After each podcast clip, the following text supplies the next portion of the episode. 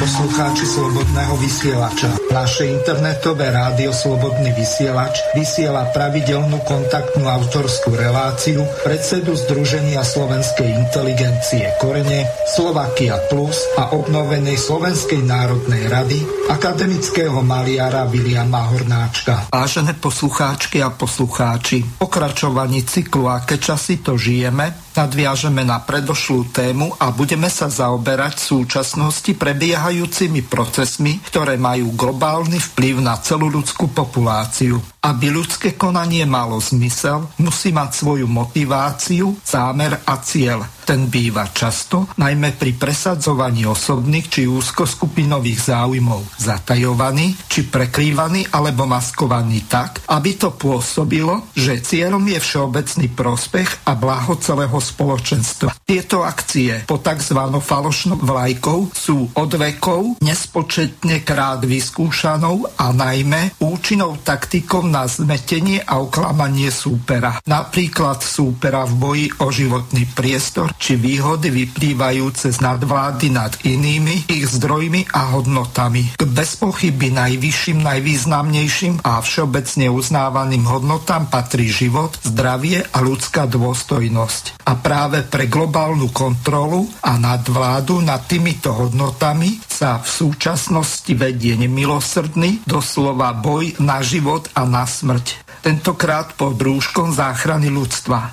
Aká skutočná pravda sa pod týmto rúškom maskuje humanitárnymi cieľmi?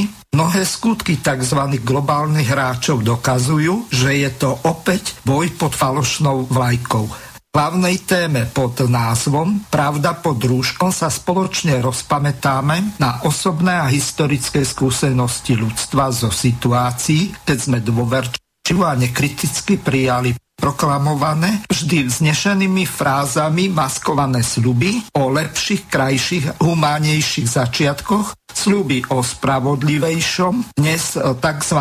novom svetovom poriadku a aká bola skutočná pravda a najmä následky experimentov s prirodzenosťou sveta a zákonitosťami ľudského vývoja. Zároveň sa však zodpovedne pýtajme. Opravňuje nás politické vydieranie, strach a sankcie sankcie za naše slobodné rozhodnutie, aby sme zabudli na vlastné skúsenosti a konali proti svojmu presvedčeniu a svedomiu, verili biznismenom a politickým dobrodruhom a vystavili naše deti, vlastný národ a ľudstvo rizikám, pred ktorými varujú odborné a morálne autority? v zmysle našej zaužívanej pracovnej metódy, náročnosť, kritickosť a tvorivosť, budeme hľadať a navrhovať spôsoby, ktorými tentokrát však už výhradne iba spoločne a jednotne dokážeme zabrániť iluzionistom a manipulátorom, aby ovládali ľudstvo a svet.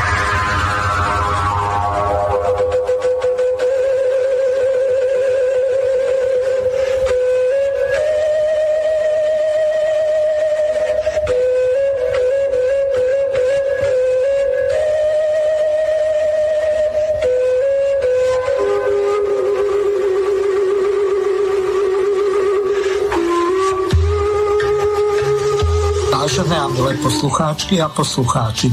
Táto relácia od začiatku je kontaktná. Tak môžete našim hostom e-mailom napísať krátke a zrozumiteľné otázky na dve e-mailové adresy studio.pb.juh zavinať slobodnyvysielac.sk druhá studio.pb.juh zavinať gmail.com Gmailovú adresu prosím uprednostnite poslednej polhodine relácie Okrem toho môžete využiť aj zelené tlačítko s ikonou obálky a poslať po vyplnení formulára priamo otázku z našej web stránky Slobodného vysielača. V poslednej hodine bude zapnuté telefónne číslo plus 421 910 473 440, operátor je Svan alebo Štvorka Taktiež môžete využiť WhatsApp alebo Viber, ktorý je spárovaný s týmto mobilným číslom.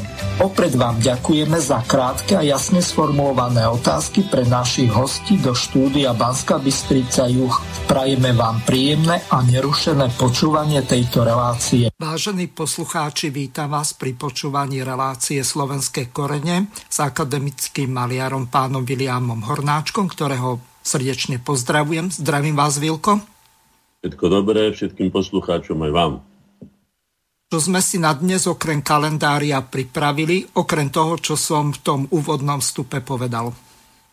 No ten úvodný vstup je taký, že by na to bolo treba celú konferenciu a možno, že aj týždňovú za účasti celej slovenskej inteligencie a možno, že aj svetovej, pretože teraz skutočne ide o osudové časy, o tom, ako sa rozhodneme a tento rok osudový a prelomový bude rozhodovať o tom, aká bude budúcnosť na dlhú dobu, alebo možno, že aj navždy. No, nechcem byť zlým prorokom, ale no, dnes máme taký magický dátum aj deň, aj, aj, aj by som povedal ten... ten je čísel... Martina.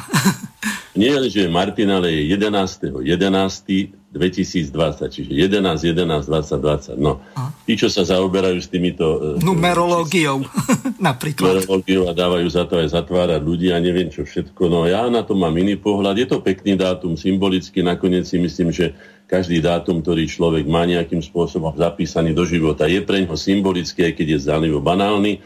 Ale toto je skutočne veľmi pekný dátum. 4 jednotky a 2020. No, a tento deň je Martina. A Martin je pomerne časté meno. Aj môj syn, jeden z mojich synov je Martin.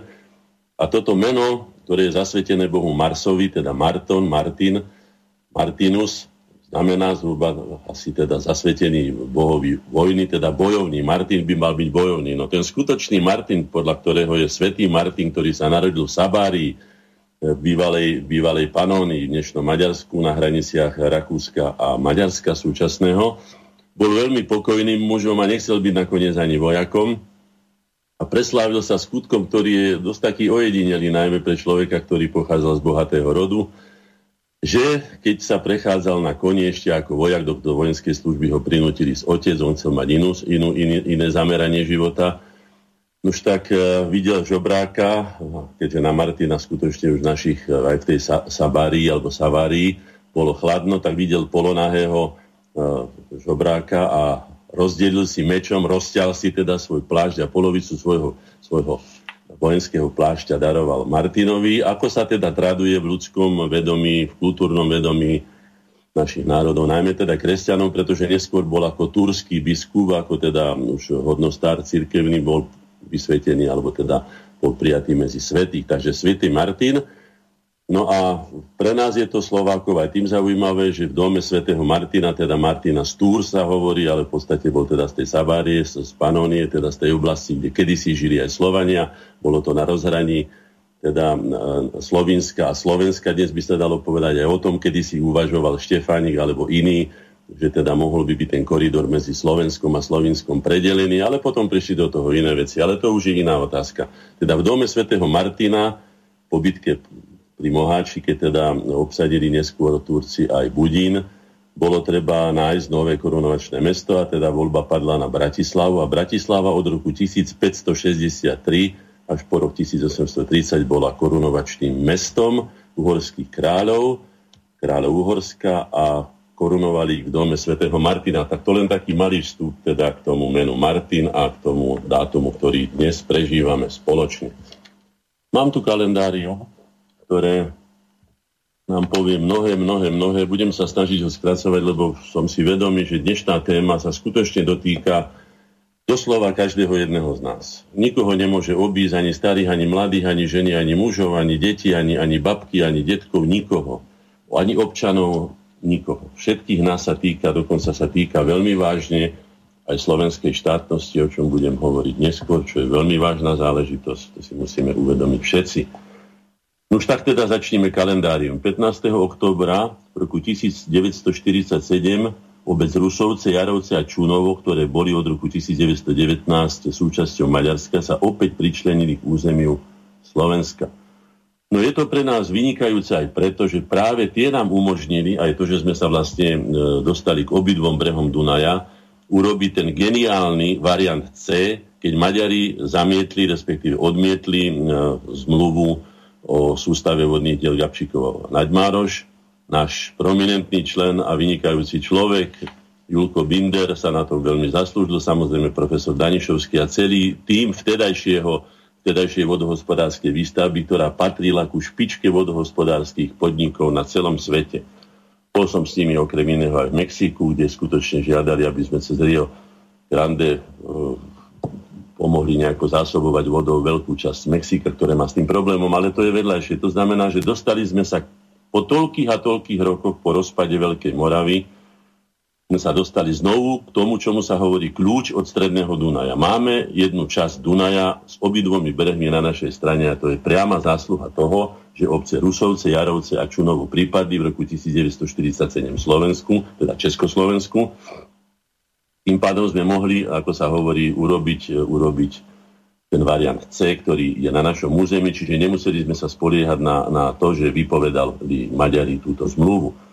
V roku 1984, 15. oktobra, slovenskí horolezci Zoltán Demien a Jozef Sotka vystúpili na najvyšší vrch sveta Mont Everest.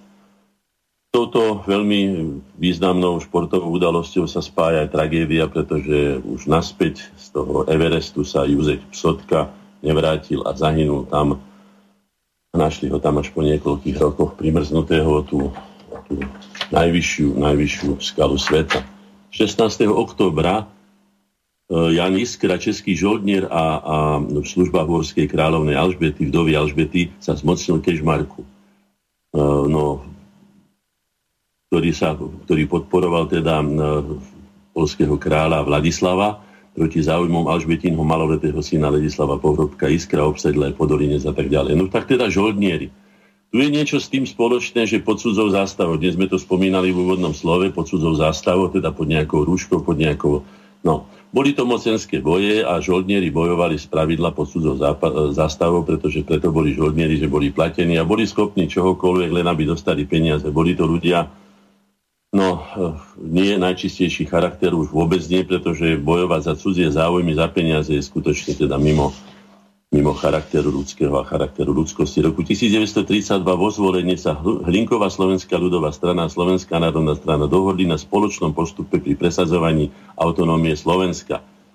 Vytvorili tzv. autonomistický blok a to bez ohľadu na náboženskú príslušnosť. No je to veľmi eh, vážna záležitosť. Veľmi by sa to zišlo aj teraz v súčasných časoch, keby sme zabudli na všetky naše rozdielnosti a uvedomili si alebo nadradili náš národno, životný národno-štátny záujem nad všetky ostatné naše rozdielnosti, ktoré máme, pretože sme skutočne vo veľmi vážnej a veľmi krízovej situácii.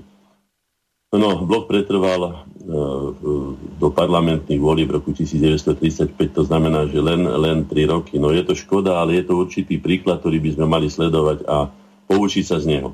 Národné zhromaždenie v roku 1947 prijalo zákon 231 o ochrane ľudovo-demokratického ľudovo-demokratickej Československej republiky.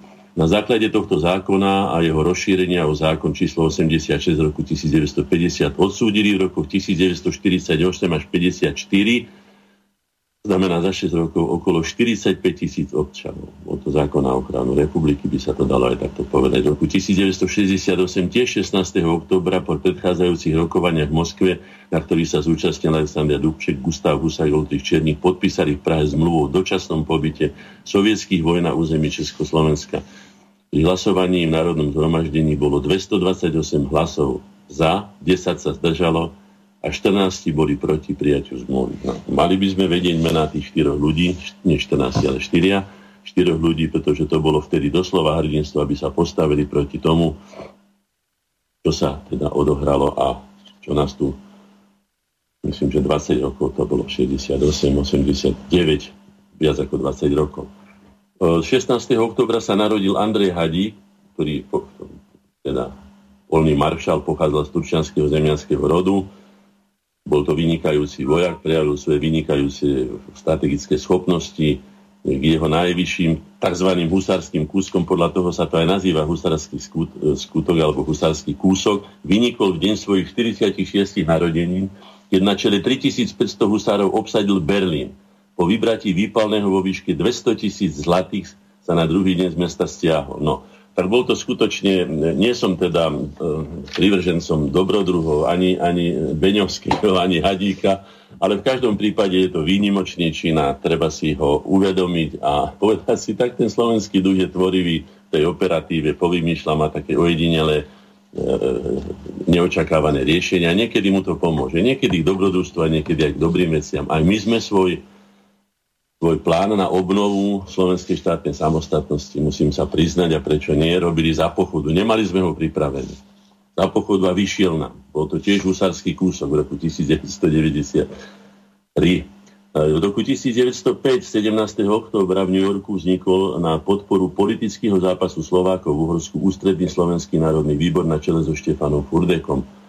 Poďakujme sa našim krajanom, ktorí odišli do ťažkých podmienok a cudzého sveta a napriek tomu boli ochotní. Volalo sa to, myslím, že taká mm, kvotrová, kvotrová zbierka, lebo kvotra ako bol štvrdola, kvotra ako, no, e, ktoré výnos potom e, sa použil vo volebnej kampane v roku 1906. Ďakujeme našim krajanom, že nezabudli sami v ťažkých časoch na svoju pôvodnú vlast a pomáhali ešte aj ďaleko za oceánom. V roku 1925 17. oktobra rozhodnutím výkonného výboru v Ružomberku sa Slovenská ľudová strana zmenila meno na Hlinkovú Slovenskú ľudovú stranu. Dôvodom bolo premenovania, teda bolo, bolo odlišiť sa od Československej strany Lidovej, ktorá si pred voľbami založila na Slovensku svoje expozitúry a bola vedená Martinom Mičurom. V roku 1958 bol prijatý zákon o trvalom osídlení kočujúcich osôb. Bol to jeden z prvých pokusov o legislatívnu úpravu riešenia tzv. rómskej otázky. No nebola to rómska otázka, bola to cigánska otázka, pretože Rómovia vtedy neexistovali, bolo to v roku 1958. V tejto kauze, čo sa stále tu na mocem Rómovia a cigáni je jednoznačne, pýtal som sa na jazykovednom ústave, Nazývať ich cigáni je legitímne, je to starý historický názov, Ni, nič by nemalo a ni, ni, nič na tom neuráža, nič na tom nie je úra. Je to ich etnický názov, tak sa používa. V iných štátoch dokonca dodneska cigojener, gypsies, žitános a tak ďalej. No.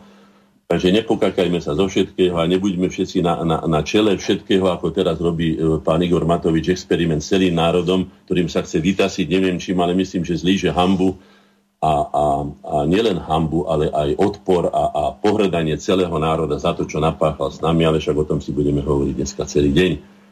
Teda nie celý deň, ale celé vysielanie. 18.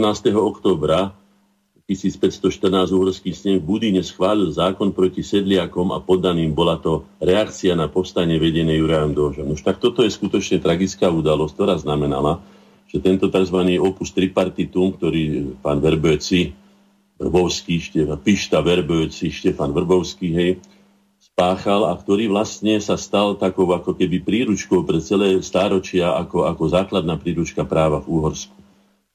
Boli zbavení poddaní, boli zbavení aj toho, to poddanstvo bolo upgradeované na nevoľníctvo, to znamená, že na väčšie časy bolo, na väčšie časy tam bolo napísané, že boli pripútaní pôjde na väčšie časy. Pripomenulo mi toto so sovietským zväzom na väčšie časy a nikdy inak. Za to bol prenasledovaný zase môj učiteľ a priateľ Milan Laluha, akademický maliar. Zažil som to osobne s tým časy normalizácie. Takže to sú také osobné spomienky. Ale myslím, že nezaškodí do toho pridať aj tieto osobné veci, pretože história má zmysel iba vtedy, keď sa teda dotýka živých ľudí. Inak je to len zbierka papierov, dokumentov a neviem čoho všetkého. No, máme tu v roku 1947 Národný súd v Bratislave odsúdil predsedu Slovenského snemu Martina Sokola na 5 rokov pod predsedou pána Mederliho a Pavla Opuštila na 6 a 8 rokov a veľvyslanca vo Vatikáne štátneho ministra a tak ďalej, Karola Sidora na 20 rokov. S pánom, s pánom Sokolom som sa ešte stretala s jeho paňou, bývali a jeho syna poznám, bývali na Kalinčiakovej ulici, kde sme my bývali na Pavlačovom byte v 50 rokoch, tak si ho pamätám. Jeho pani bola veľmi elegantná, on bol veľmi slušný človek, nož ale teda zatočili s nimi ako politickými odporcami. Ja som povedal svoj osobný vývod, ja už nikdy zákopy medzi Slovákmi kopať nebudem. Nech je jeden lavičiar, nech je pravičiar, druhý, nech je jeden katolík, jeden evanielik, nech je jeden východniar, to je všetko, na to má každý svoje právo. Ak budú ťahať za jeden povraz, aby to bolo na prospech slovenských národno-štátnych záujmov, sú u mňa kedykoľvek vítaní a je mi posvetný ich názor, akýkoľvek majú, rád si ho vypočujem a vyberie sa ten, ktorý je najúčinnejší pre slovenský národ a jeho problémy.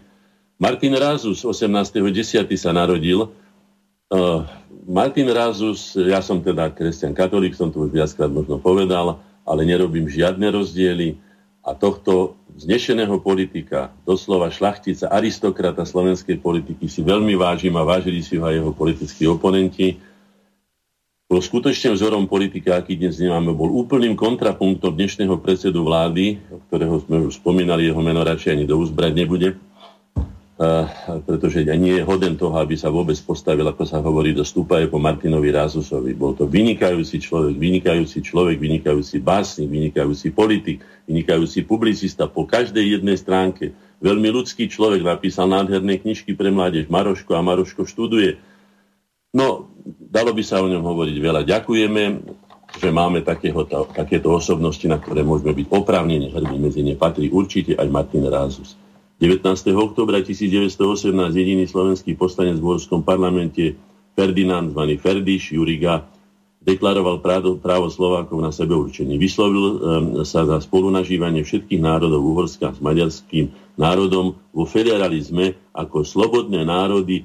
Jeho um, plemenná reč vyvolala silné pohoršenie. No, silné pohoršenie v Maďarsku, treba to tam len dodať. Samozrejme, to Maďari sú už zase takí. Uh, berme ich takí, akí sú, my buďme takí, akí sme my a zlepšujeme sa, aby sme neboli teda horší, ale lepší, deň od dňa a čin od činu. Ale takéto to bolo a ďakujeme Ferdišovi, ktorý ako jediný tam viete si predstaviť ako čierna ovca alebo biela vrana sa tam postavil proti. Mal som tu možnosť, že som sa ja parazit postavil aj proti vlastným kolegom, aj v otázke Svetopluka alebo v otázke slovensko-maďarskej zmluvy. Viem, čo je to byť aj proti uh, prevahe, ale aj proti vlastným, teda nie proti vlastným, ale proti názoru vlastných, ktorý som považoval za chybný. A ako sa ukázalo neskôr, pravdu som mal ja, pretože táto zmluva slovensko-maďarská, ktorá bola prijatá pod nátlakom Vladimíra Mečiara a doslova vyhrážkami, a to sa aj stalo, že som teda z politiky neskôr vypadol po jeho zásahu, že som bol neposlušný, sa stala damoklovým mečom nad slovenským národom a ja ju nazývam dodnes deň rozsudkom smrti nad slovenským juhom, a úprimne si prajem, aby som sa v tomto prípade mýlil. Úprimne si prajem a považoval by som to za obrovské šťastie, keby to nebolo tak, ako som to predpokladal. A nielen ale celé korene, ktoré predtým varovali. 19.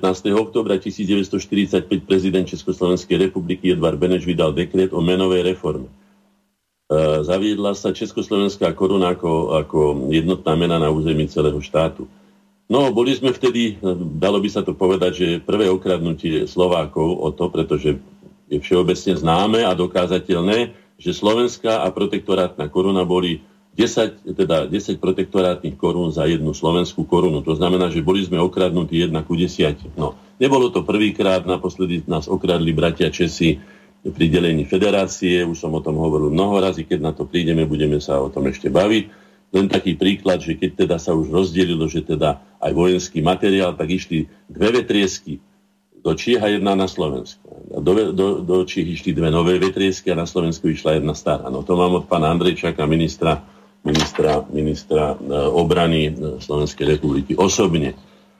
A myslím, že nemal dôvod mi klamať, bol pritom a bolo to tak. A nielen v tomto prípade, ale pri delení, ja neviem, a tak ďalej, a tak ďalej. Nechajme to na inokedy. 20. oktobra 1633 pri Tomskom Jane sa narodil Martin Sentiváni, jezuita, polyhistor, patril vedúcim osobnostiam Trnavskej univerzity bol vynikajúcim pedagógom, organizátorom a tak ďalej a tak ďalej. Ako správca tlačiarne, ktorú zmodernizoval, vydával knihy. Jeho najvýznamnejšou knihou je dielo e, vzácnejšie rozmanitosti vybrané z rôznych e, vodných, e, vedných odborností. No vidím tu len jednu, jednu rytinu, nádhernú, nádhernú výtvarnú rytinu. Také knižky by boli ozdobou aj dnešných knižníc a myslím si, že by sa mali pokúšiť dnešní vydavatelia o reedíciu a vydať znovu toto dielo už bez ohľadu na to, nakoľko je dobové, ale tie prekrásne výtvarné diela by bolo treba ukázať najmä našim výtvarníkom, ktorí už um, ako keby mali obidve ruky ľavé, alebo ja neviem, či kreslia nohami, či, či inými časťami tela, ale je to niečo tragické. To teraz do, do vlastných radov. V roku 1848 v Hlohovci popravili revolucionára Viliama Šuleka. Vilko Šulek 1900, teda 12, 20. oktobra 1848 patrí k dvom slovenským takým pamätlivým alebo spomínaným, spomínaným ešte jedného budeme spomínať neskôr slovenským martýrom, ktorí za to, že nechceli sa vzdať svojej slovenskej nácie, svojej slovenskej národnosti, zaplatili na to, za to životom. Vážme si ich, neviem koľko Slovákov by dneska, keby im povedali, že teda zrať svoju vlastnú identitu, by si to kvôli pod nejakou šibenicou alebo nad nejakým klátom rozmyslelo tak, že by teda nezatratilo svoj slovenský pôvod. V roku 1869, keď sme už pri veľkých národovcov, 21. oktobra Jozef Miloslav Hurban bol odsúdený na pol roka väzenia a pokutu 400 zlatých za zverejnenie článku Čomu nás učia dejiny. Bol to jeden z prvých politických podfarbených súdnych procesov o rakúsko-uhorskom vyrovnaní. Ja osobne som nazval Miloslava Urbana titánom slovenských dejín. Bol to skutočne mimoriadne aktívny človek E, môžu byť aj jeho evangelickí bratia na ňo hrdí, ale predovšetkým všetci my Slováci, národovci a vlastenci, bol to príklad, ktorý, ktorý je pre nás nedostižný, by som povedal, spolu so Štúrom a ďalšími. Ďalší z významných osobností, Juraj Fandli, sa narodil 21. oktobra 1750. E, bol to jeden z najvýznamnejších osvietencov a treba podotknúť, alebo teda zdôrazniť, že slovenské osvietenstvo je hodnotené ako porovnateľné s európskymi osvietenstvami, to znamená s nemeckým či francúzským. Skutočne to boli významní duchovia a významne sa zaslúžili o pozdvihnutie slovenského národa, najmä vzdelanostné. Jeho najrozsiahlejším dielom je štvorvezkový polný domajší a pilný, polný, pilný, pilný domajší a polný, polný hospodár. Usilovne zbieral všetky dostupné poznatky o polnohospodárstve, k osvetovým prácam patria slovenský včelár a zelinkár a tak ďalej. Bol som v jeho rodnom dome, bol som aj teda v Dolanoch, kde dožil, je to nádherné miesto, skutočne zanechal stopy všade, bol to jeden vzdelaný, vznešený e,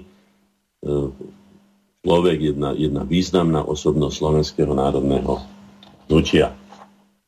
22. októbra 1915 predstaviteľa teda vrchol, vrcholnej organizácie Čechov, Českého národného združení a Slovákov Slovenskej ligy v Amerike podpísali v Clevelande v štáte Ohio e, Clevelandskú dohodu.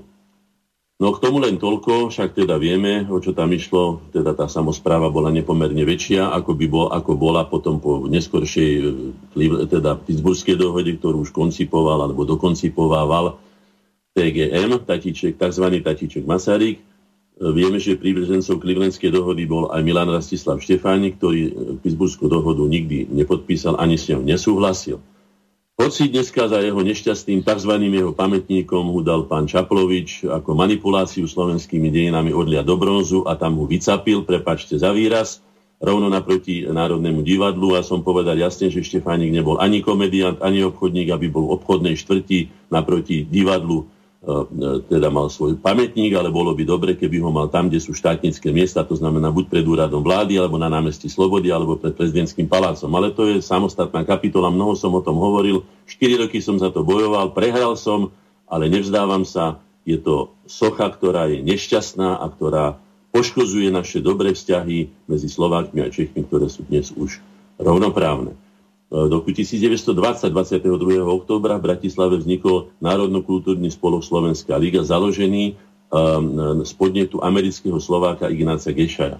Jeho pamätník poznám je rovno pri, pri ho vidno cez, cez mreže, alebo ako by som chcel, zábradlie uh, Ondrejského cintorína je tam, ale nikdy som tam nevidel kvety, ako by sa patrilo na človeka takého významného, akým bol Ignác Gašaj, Gašaj ktorý založil tú Slovenskú ligu a že by si zaslúžil väčšiu úctu ako väčšina našich národovcov, ktorí teda ako si tak živoria a, a ako keby si nezaslúžili tú úctu, ktorú si určite zaslúžia. 23. októbra roku 1872 v Pešti sa konala konferencia zástupcov Novej školy slovenskej. Nuž, toto si vypočujeme. Počas rokovania sa účastníci dohodli na zmene názvu na stranu vyrovnania. Svoj program konštituovali tak, aby bol priateľný pre uhorskú vládu, no tak roku 1872 to, čo bolo priateľné pre uhorskú vládu, nemohlo byť priateľné pre slovenský národ. Nech sa na mňa nehnevajú predstaviteľa novej školy, teda um, um, umiernení. Žiadali zaradenie dvoch slovenských gymnázií, štátnu podporu pre činnosť Matice Slovenskej, Nakoniec viete, ako to dopadlo. Boli ešte aj zavreté tie gymnázia, zrušená Matica Slovenská. Takže taký bol účinok teda ich snah z, z stať sa rovnoprávnymi s maďarskými úri embermi, ktorí vždycky trčali alebo si mysleli, že trčia na všetky ostatné národy sveta. 24. oktobra roku 1922 pri obciach Hamuliakovo a Čunovo sa začalo prehradzovanie korita Dunaja. Už tento dátum je skutočne pamätný a kľúčový pre naše novodobé dejiny, pretože to bola ukrutná a úžasná sprúha pre nás, ktorí sme chceli obnovenie slovenskej štátnosti, pretože to bolo krátko, teda v 92. roku, 24. októbra, to znamená október, november, dva mesiace a niekoľko, 16 dní, predtým, ako bol obnovený slovenský, obnovená Slovenská republika. Pokyn na toto prehradenie Dunaja z vlastnej vôle, bez akejkoľvek politickej podpory, nepodporovaný ani spoločnou vtedajšou československou vládou, ani domácou vládou, podal náš, už som spomínaný, Julius, inžinier Julius Binder, tam vtedy povedal to pamätné, sypte. No a Slováci sa s týmto variantom C, ako som už povedal, stali opäť majiteľom kľúča od stredného Dunaja. 24.10. sa narodil významný slovenský národovec Stefan Mojzes. Vyzerá to tak, že nie je taký významný ako povedzme Štúr alebo, alebo Urban či iný, ale možno povedať, že tento síce tichý, ale veľmi účinný človek, nakoniec aj tajný rada e, monarchu Františka Jozefa. Narodil sa z okolností vo Veselom pri Piešťanoch, tam, kde sa narodil aj môj otec – Mám hlboký vzťah k tomuto miestu, zažil som tam aj roky detstva, keď som tam bol, keď naši nemali ešte kde bývať v Bratislave, tak som tam prežil krásne časy, ďakujem za to. Uvedomil som si aj veľkosť pána Mojzesa, ktorú si do veľmi ctím a mrzí ma, že nemá tam svoju sochu, pretože ju kto si ukradol, lebo bola z bronzu a teraz je tam iba náhrada. Ale myslím si, že Matica Slovenská by mala svojho prvého predsedu osláviť tým, že by tam mal mať znovu bronzovú sochu a konečne ju zabezpečenú tak, aby ho nikto neukradol a nerozpílil a nepredal možno, že tak do nejakých zberných surovín. V roku 1850 sa vrátil na Slovensku, dlhé roky bol v Záhrebe, kde pôsobil ako profesor filozofie a greštín na Kráľovskej akadémii, pomáhal národným snahám e, Chorvátov a tak ďalej. Všetky skúsenosti a kontakty aj talent využil potom k sociálnemu a kultúrnemu povzneseniu slovenského e, národa bol to on, kto napriek zákazu uhorskej vlády predsa len oslavoval roku 1863 tisíce výročie príchodu Konštantina a Metoda na naše územie. Je známy tam, teda najznámejší je predovšetkým tým, že bol, že bol zjednotiteľom e, spolu s Kuzmánim, keď títo dvaja predstavitelia evangelickej a katolíckej cirkvi sa dohodli, že povýšia národný záujem Slovákov nad konfesionálne záujmy, čo bol vtedy veľký krok veľký krok, veľmi odvážny krok, takže bol to skutočne veľmi významný človek a ukázal príklad aj pre generácie súčasných Slovákov. 25. oktobra roku 1945 prezident Edvard Beneš podpísal zákon o konfiškácii nepriateľského majetku.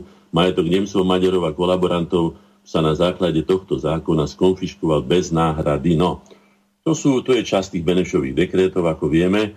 To sú väčšie spory. Maďari veľmi tlačia na to teraz po toľkých rokoch, aby sa teda zrušili Samozrejme, oni žiadajú, aby sa zrušilo všetko, aby sa mohlo obnoviť eh, Uhorsko, na ktorom, kde by mohli znovu parazitovať na, na nemaďarských národoch, tak ako to robili celé Uhorsko, alebo teda najmä posledných 200 rokov.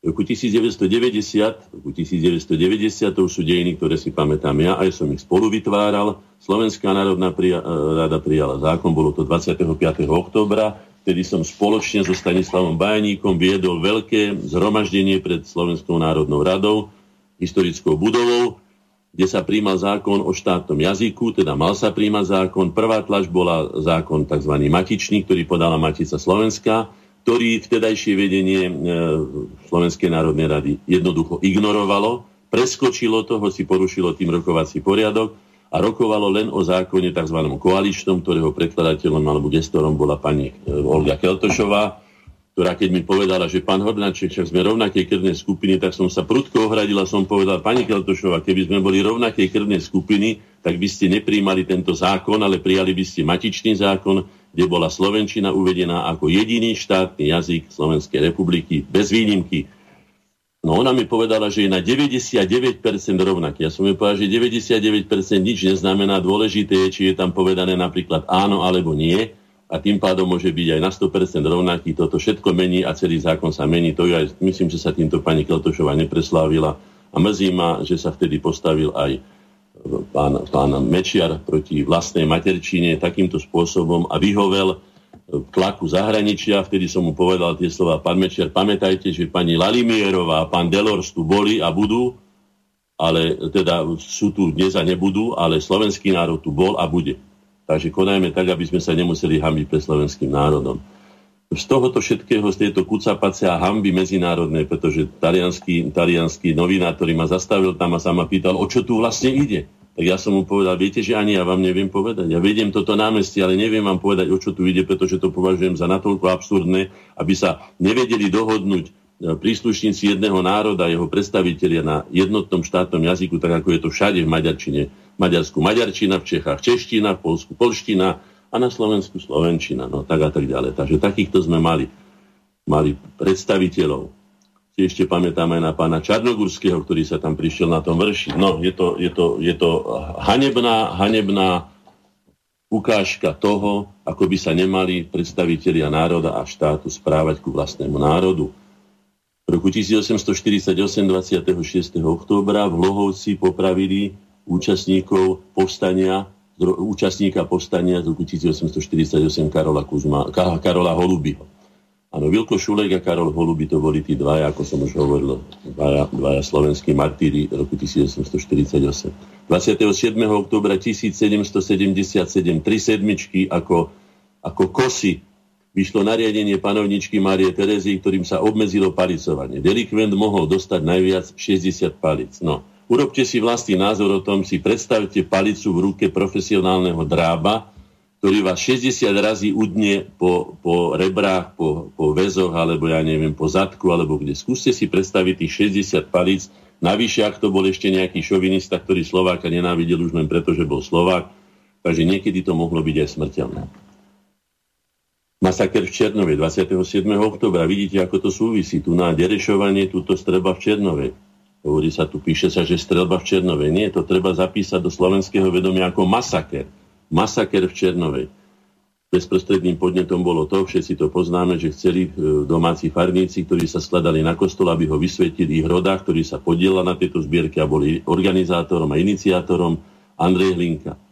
Nedovolili to, dovolili tam iného farára, snažili táto urobiť, ľudia sa postavili proti tomu, hej, a potom pán Pán Služný dal rozkaz na to, aby sa do týchto ľudí strieľalo. 15 mŕtvych, 12 ťažko ranených, z toho, z toho aj mnohí ľahšie ranených a 40 obyvateľov v súdnom procese odsúdili do väzenia. Udalosť patrila medzi najväčšiu krviprelievanie v Uhorsku v období dualizmu. Vyvolala ostré pobúrenie nie doma, ale aj v európskej verejnosti a môžeme povedať jediné, čo bolo pozitívne na tom, že či už to bol Tolstoj, ale to bol Scotus Viator, alebo ja neviem, Björstene Björnsson, ten predovšetkým, hej, dostali Slovensko na medzinárodnú scénu a ukázalo sa, že v Uhorsku žije jeden ukrivdený a ubiedený národ, ktorý je ničený takýmto spôsobom, že sa na ňo striela ako na polovačke na zajace. Milan Huža, Hoďa a predseda Rukovského snemu tiež vyjadrili polutovanie, teda tragédia upozornila svet na národný útlach Slovákov aj na režim v Uhorsku kedy sa začalo tradovať, že Uhorsko je, je žalárom národov. Žalárom národov, no, 28. významný dátum, 28. Uh, roku 1798 nariadením cisára Františka osvietenstvo Františka cisára Františka I. bola zakázaná čitateľská spoločnosť štítnikov. No už tak osvietenci, vidíte, akí to boli osvietenci, keď zakazovali, zakazovali čitateľskú e, spoločnosť. V roku 1918 v Ženeve rokoval Edvard Beneš s delegátmi Československého národného výboru, ktorý viedol Karel Kramáš a dohodli sa, že Československo bude republikou a Tomáš Gasarik bude prezidentom. No a bojovať poslali, poslali toho hlavného, ktorý sa najviac zaslúžil, to bol Milan Asislav Štefánik a potom ho privítali spôsobom, ktorý neprežil No, takže ďakujeme pekne. V roku 1919 plénum Národného výboru v Prahe schválilo zákon o otvorení o utvorení samostatnej Československej republiky, vyhlásilo jej vznik a prevzalo štátnu moc. Za Slovákov zákon podpísal Vavro Šroba. Treba povedať, že nebol tam pozvaný, Slováci o tom vôbec nevedeli. Mám tu aj vyjadrenie a protest historikov voči glorifikácii 28. si trošku z neho môžeme aj pozrieť. Je to tak, bol tam náhodne, bol tam myslím, že na svadbe svojej cery alebo nejakej rodiny tam bol, Vavro Šrobal a náhodou sa tam nachomejtol, ako sa hovorí po česky. Nikoho nezastupoval, nemal nikoho poverenie, ale bol tako, že do počtu jeden Slováčik, ktorý podpísal niečo, čo Češi upiekli bez toho, aby Slováci o tom vôbec vedeli. No, takže takto vznikla Československá republika. Mám tu protest historikov voči glorifikácii 28. oktobra a proti jeho uzákoneniu ako štátneho sviatku. Uh, nájdete to určite na internete. Je tu povedané celkom jednoznačne pri všetkej úcte k našemu spolužitiu, našemu slovanskému bratstvu a tak ďalej. Podpísali to pani profesorka Hrabovcová, pán doktor Bobák, pán doktor Lacko, pán doktor Mrva a pán docent doktor e, Miloš Marek. Podľa mňa je to málo, mali sa k tomuto vyjadriť viacerí, to sa nepatrí. My tu máme štátny sviatok, alebo teda deň pamätný, neviem už presne čo, 30. október, teda deň Martinskej deklarácie, to by mohlo úplne potom stačiť, aby sme si to uctili. To je sviatok český a nie slovenský. 29. október. Uh, uh, uh, uh. No ešte 28. október je známy tým, hoci je to také, ja som sa pýtal uh, historikov na túto vec, lebo tu mám napísané, že Ludovič Tur sa narodil 29.10., tak nie je to tak. Ludovič Tur sa narodil 28.10., ale zapísaný do matriky bol 29.10., takže ten dátum sa bral, akože sa vtedy narodil. Ale pokiaľ si ja pamätám, neviem, kedy som bol zapísaný, ale bol som krstený iný deň, ako som sa narodil. A nemohol som byť krstený hneď ten deň, lebo ma museli zaniesť do kostola najprv ošetriť, takže to bolo niektorý deň potom, takže takto to je nejako domotané. Ale v každom prípade či 28. či 29. sa narodila jedna z najväčších osobností slovenského národného hnutia, národného emancipačného hnutia, ktorá pochádzala z rodiny učiteľa, od ktorého získala základné vzdelanie. Tento vynikajúci človek, ktorý dal meno celej generácii národovcov, urobil neuveriteľne veľa roboty, najmä tým, že teda sa postavil na čelo v časoch, ktoré boli veľmi nepriaznivé pre Slovensko a pre Slovákov, v roku 1843 na fare v Hlbokom spolu s Jozefom Miloslavom Hurbanom a Miloslavom Hožom sa dohodli na, na, na povýšení stredoslovenčiny na spisovný jazyk. Osobne navštívili um, uh, Jána Holého, najvýznamnejšieho nášho barda, uh, klasicistického, svietenského, básnického, ktorý im to schválil, hoci celé jeho dielo bolo napísané v Bernulákovčine, to znamená, že v podstate svojím spôsobom ako keby zatratil trošku svoje dielo, čo sa ale nestalo, pretože jeho dielo, či už v jeho e, teda staro, staroslovenčine, nie staroslovenčine, ale teda bernoláčtine, alebo preložené je vždycky skvostné, vynikajúce a oprávnene ho môžeme nazvať Jana Holého, teda slovenským Homerom. V roku 1848 e, Ludovič Túr predniesol, e, teda presadzoval slovenský národný program, za čo si vyslúžil e, aj zatýkač, mám ho tu za chrbtom, ale aj teda jeho kópiu, ale aj nutnosť zvýšenia, zrušenia podanstva ako jediného spôsobu zlepšenia života ľudových mas. Na Slovanskom zjazde v Prahe patril k najaktívnejším účastníkom a po vypuknutí revolučných bojov stal na pražských barikádach. Bol iniciátorom Slovenskej národnej rady, prvého politického orgánu Slovákov. Počas povstania v rokoch 1848-49 bol jeho najvýznamnejší spolu samozrejme s Jozefom Miloslavom Urbanom, ktorý bol prvým predsedom Slovenskej národnej rady. E, založil e, Slovenské národné noviny, e, vydal teda dielo o národných piesniach a, povestiach plemien slovanských. No bola to všestranne aktívna osobnosť a natoľko autorita, akože som povedal, ktorá sa stala, alebo ktorá dala meno celej generácii národovcov, veľmi významných osobností, Túrovci. 30. oktobra v kláštore pod Znivom sa začalo vyučovanie na slovenskom katolickom gymnáziu. Aj to si treba vážiť. To boli kvapočky, kvapočky do toho pohára trpezlivosti, ktorý pretiekol potom až vlastne za našej generácie, keď sme obnovili slovenskú štátnu samostatnosť e, demokratickým spôsobom, v pokojných dobách, mierovým spôsobom, kultúrnym a ústavným a tak ďalej. Trvalo to nesmierne veľa úsilia, bolesti, strádania, aj krvi a životov ľudí, ktorí sa za to zaslúžili. Mali by sme si to vážiť. Budeme o tom dnes hovoriť. Je v hre aj táto významná hodnota, ktorú je slovenská štátnosť. 30. oktobra 1918 v Martine Slovenská národná národa vydala deklaráciu slovenského národa, tzv. Martinská deklarácia, ktorou odmietla právo úhorskej vlády konať v mene slovenského národa, vyhlásila Slovenskú národnú radu za jediného opravneného zástupcu a žiadala pre seba určovacie právo. No, tú Martinskú deklaráciu už som o nej hovoril 31. oktobra, mám odfotenú. Je to jeden z naj, najpomílenejších a najmetúcejších dokumentov. Buďte takí dobrí, nájdite si ho, kliknite si to niekde, alebo si to nájdete, vyhľadajte. Je tam niekoľko razy domotané vetev národa Československého, potom samostatná vetev národa slovenského a neviem, čo všetko tam je popísané. Vidno, že teda sa manipulovala. No. A tuto je to napísané aj, že 31.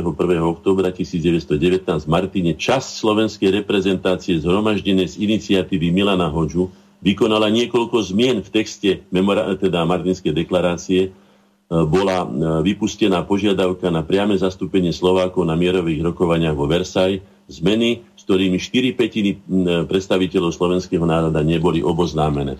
Aj tu je niečo za tou rúškou, alebo za, tým, za tou maskou niečoho, v tomto prípade čechoslovakizmu, alebo zbabelosti, alebo politickej neujasnenosti, alebo neviem, čo by som všetko k tomu povedal. Vieme, že nakoniec sa Milan Hoďa prebojoval až k tomu, že sa stal posledným predsedom vlády prvej Československej republiky, tzv. Masarykovskej, tým myslím, že v roku 1935 bol menovaný a tak ďalej. Robiť kariéru na úkor svojho vlastného národa považujem za nečestné a v žiadnom prípade si tohto inak veľkého a významného politika a šikovného politika, erudovaného, nemôžem vážiť ako povedzme Martina Rázusa alebo Hlinku alebo iné naprosto vyhranené a vyjasnené osobnosti, ktoré bojovali za jednoznačnú emancipáciu slovenského národa. V roku 1968 e, na Bratislavskom hrade v Sieni Federácie, je to 30. október, bol slávnostne podpísaný ústavný zákon o Československej federácii. Do platnosti vstúpil 1.1.69.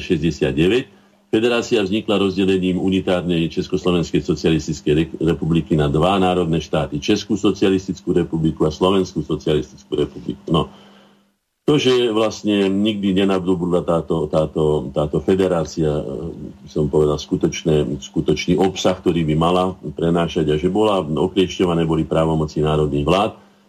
Akurát, že tam bolo, a treba to považovať za veľký úspech, že v snemovni národov bolo 75 poslancov zo Slovenskej, eh, Slovenskej socialistickej republiky a 75 poslancov z Českej. Čiže bolo zabránené majorizácii, ako sa hovorí, jedného národa druhým, tak to bol určitý pokrok a treba tiež pochváliť tých ľudí, ktorí sa zaslúžili o federáciu, pretože federácia bola tiež ďalším krokom alebo kročíkom tomu, aby sme sa mohli plne emancipovať 1. januára 1993.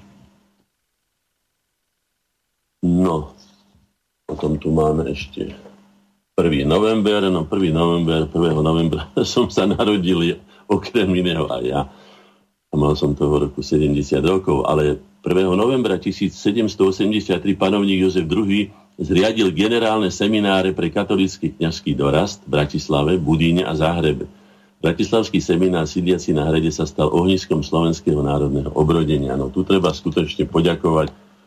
Mala by tam byť veľká tabula, najmä by tam mala byť e, socha keď už nie aj Bernolákova isté, že ale celej generácie Bernolákovcov, ktorí by tam mali byť podobne ako sú Štúrovci, ale by som radšej bol, keby bola v krajšom prevedení ako Barkfa jeho socha Štúrovcov, to je zase otázka e, výtvarného vkusu, do toho nebudem teraz rýpať.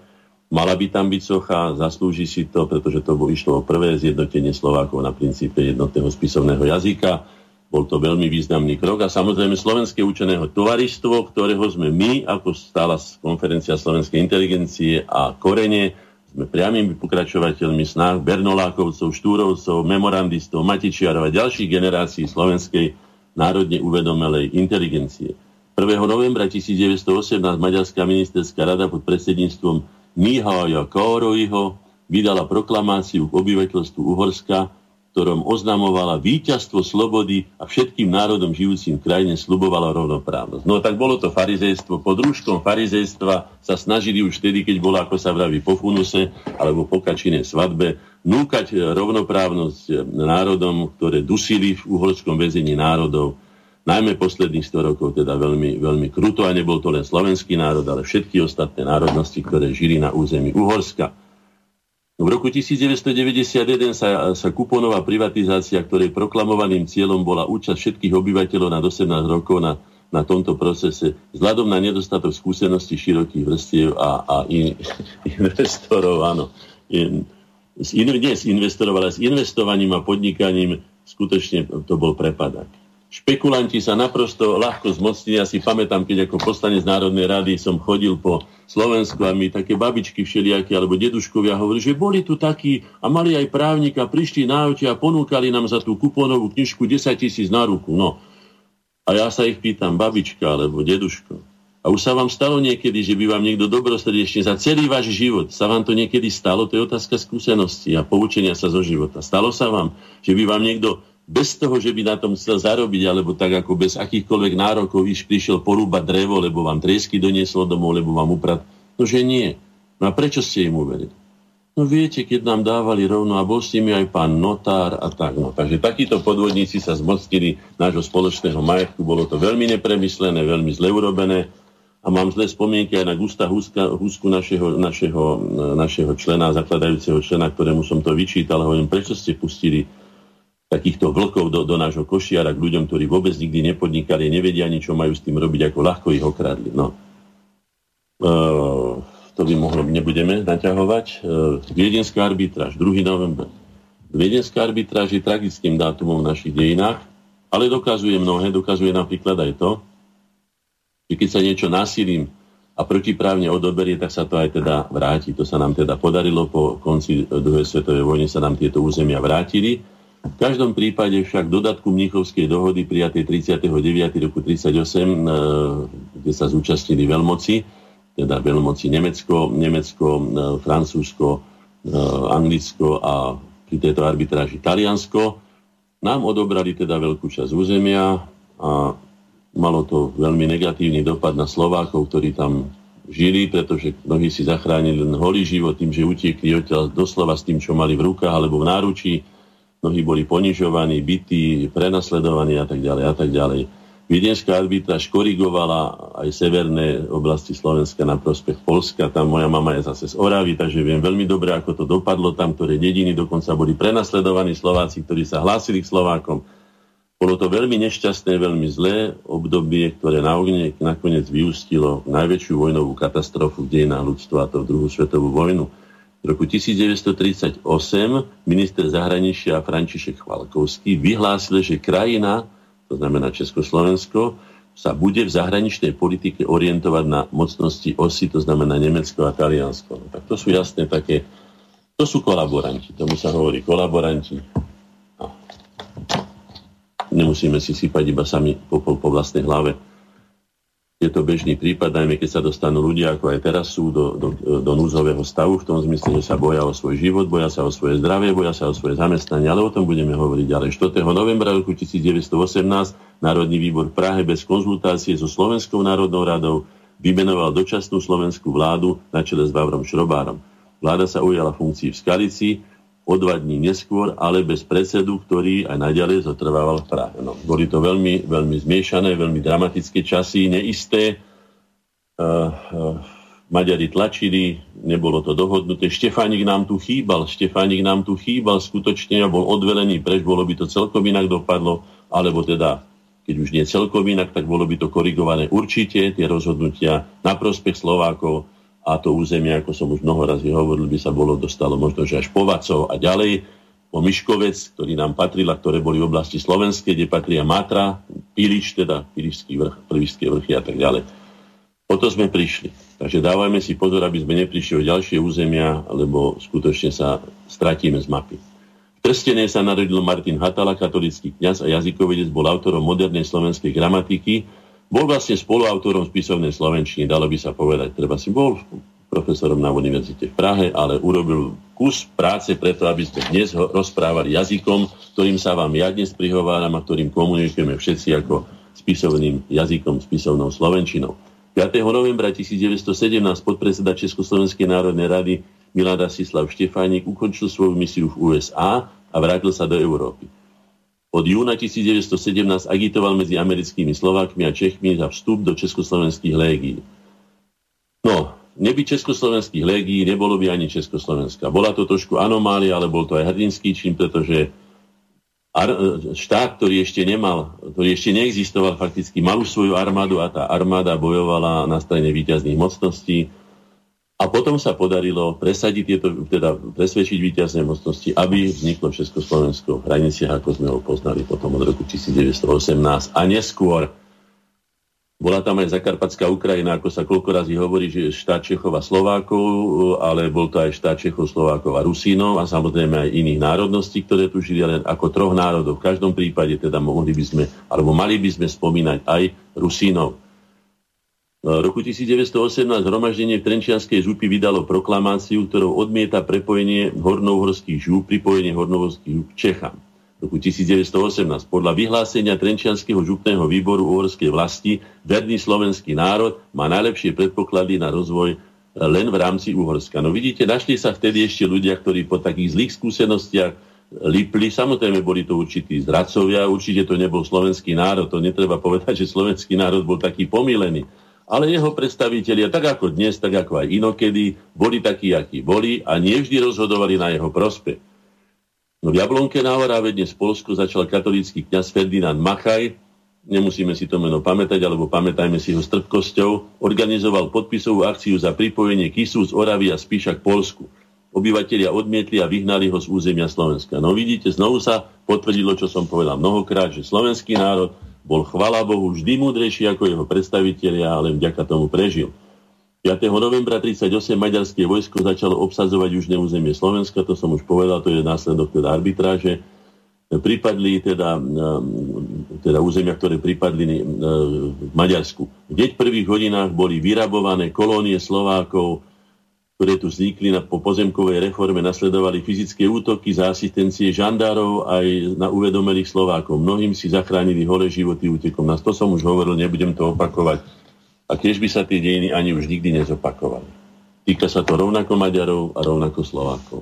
6. novembra 1772 16 spiských miet, ktoré boli roku 1412 zálohované Polsku, myslím, že to bol Žigmund Luxemburský, hej, sa opäť stalo súčasťou Uhorska. Ich navrátenie a e, bez vyplatenia zálohovej sumy sa udialo v súvislosti s prvým delením Polska, keď Habsburgskej monarchii pripadla Halič. No, bolo to od roku teda 1772 e,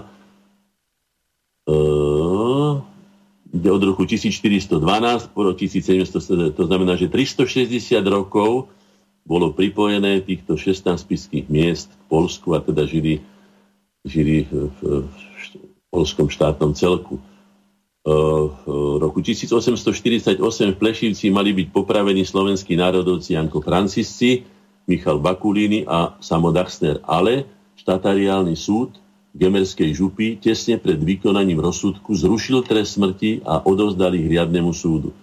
Rozhodnutie ovplyvnilo vyhlásenie chorvátskeho bána Jozifa Vilačiča, ktorý po víťazstve nad uhorskými gardami E, pri Švechate žiadal nevykonávať rozsudky smrti na, e, za tzv. zradu uhorských záujmov vlasti. A takisto aj Ludovít Košut, keď už videl, že je zle, tak povedal, že aby nevyrábali zo Slovákov martírov, takže toto zachránilo týmto trom našim slovenským chlapcom život.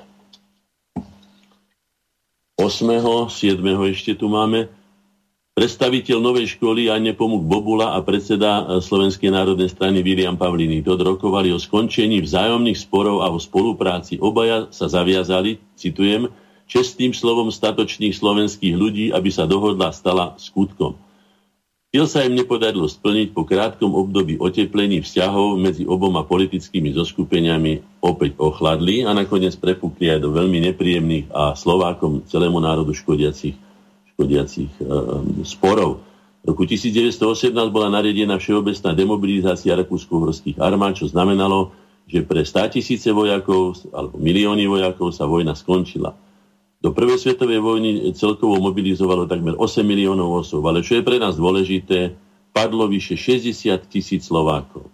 Boli to všetko väčšinou mladí, zdraví chlapi, ktorí znamenali obrovskú stratu pre Slovensko a treba aj povedať to, že bolo tam obrovské množstvo ranených a mrzákov, ktorí sa vrátili, ktorí potom miesto toho, aby pomáhali svojim rodinám v tom ťažkom údele po prvej svetovej vojni, po vyrabovanej krajine, miesto toho boli ešte aj príťažov.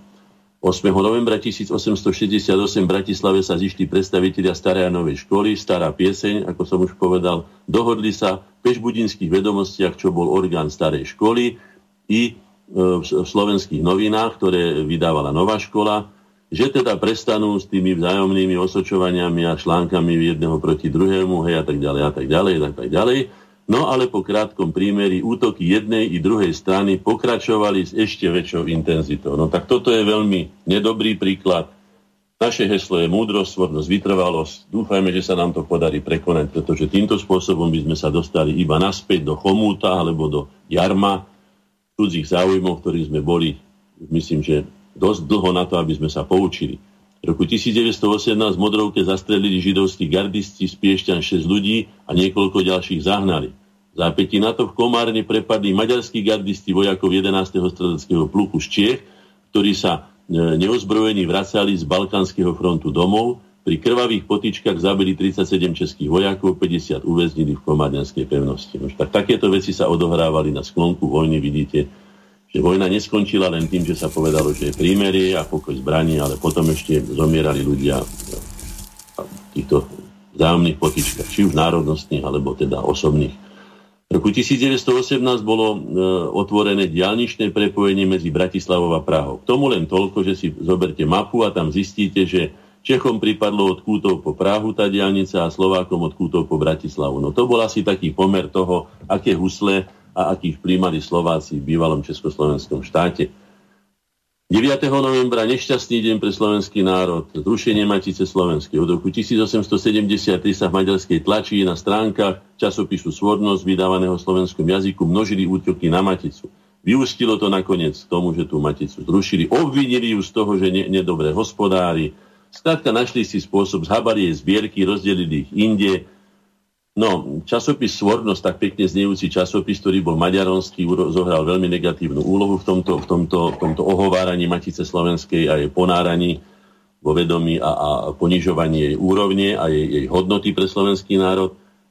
E, nakoniec vieme, že čas zbierov zachránila potom Slovenská muzeálna spoločnosť, na ktoré čelo sa postavil Andrej Kmeď, ktorý dodnes nemá, dodnes nemá dôstojnú sochu, ktorú by si zaslúžil na Slovensku. Už sme o tom hovorili viackrát Máme veľké podložnosti voči významným osobnostiam slovenských dejín po tejto stránke.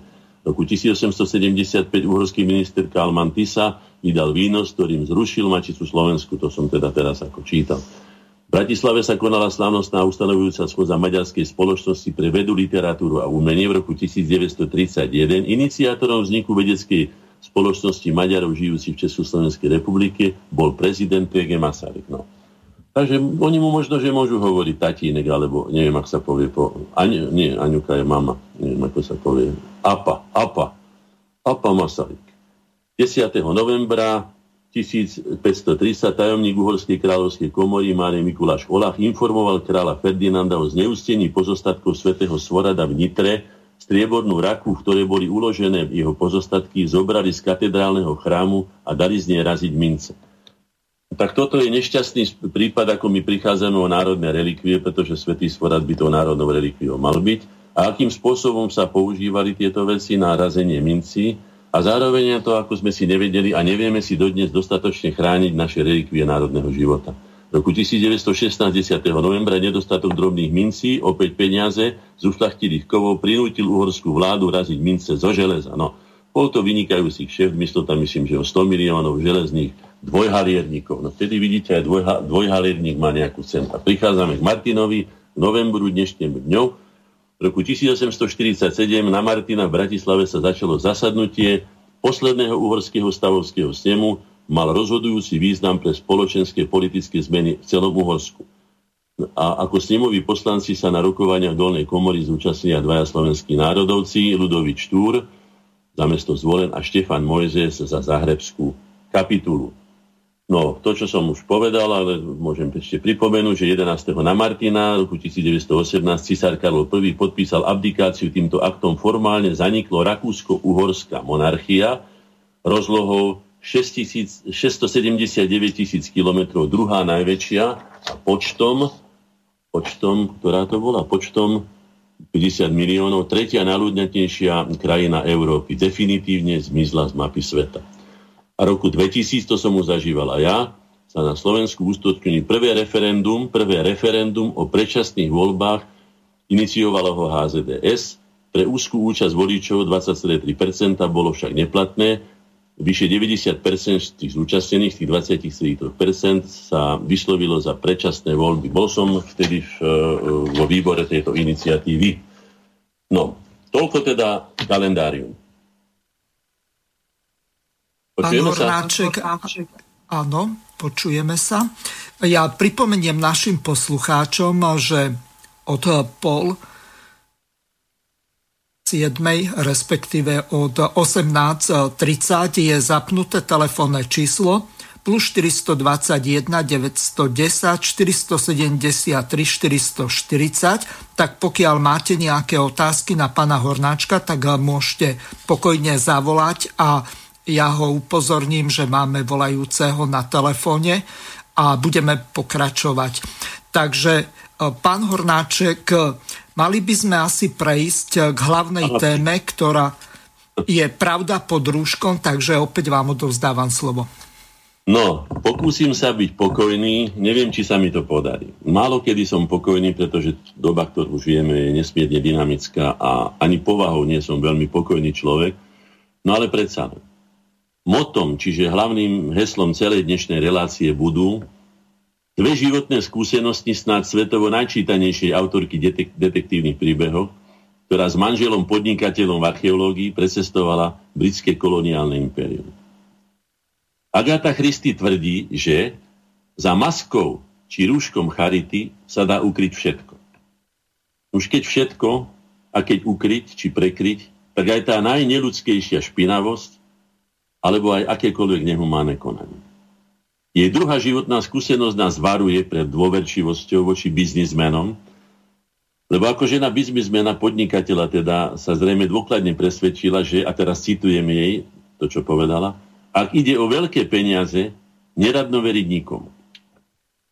Nuž, e, teraz však, alebo v tomto prípade, ktorý budeme dnes riešiť, nejde ani tak o veľké peniaze ale ide o totálnu globálnu nadvládu oligarchov, ktorí sa rozhodli, že sa dostanú, alebo že dostanú pod svoju kontrolu a rozhodovanie nielen svetové zdroje, ale aj celé ľudstvo.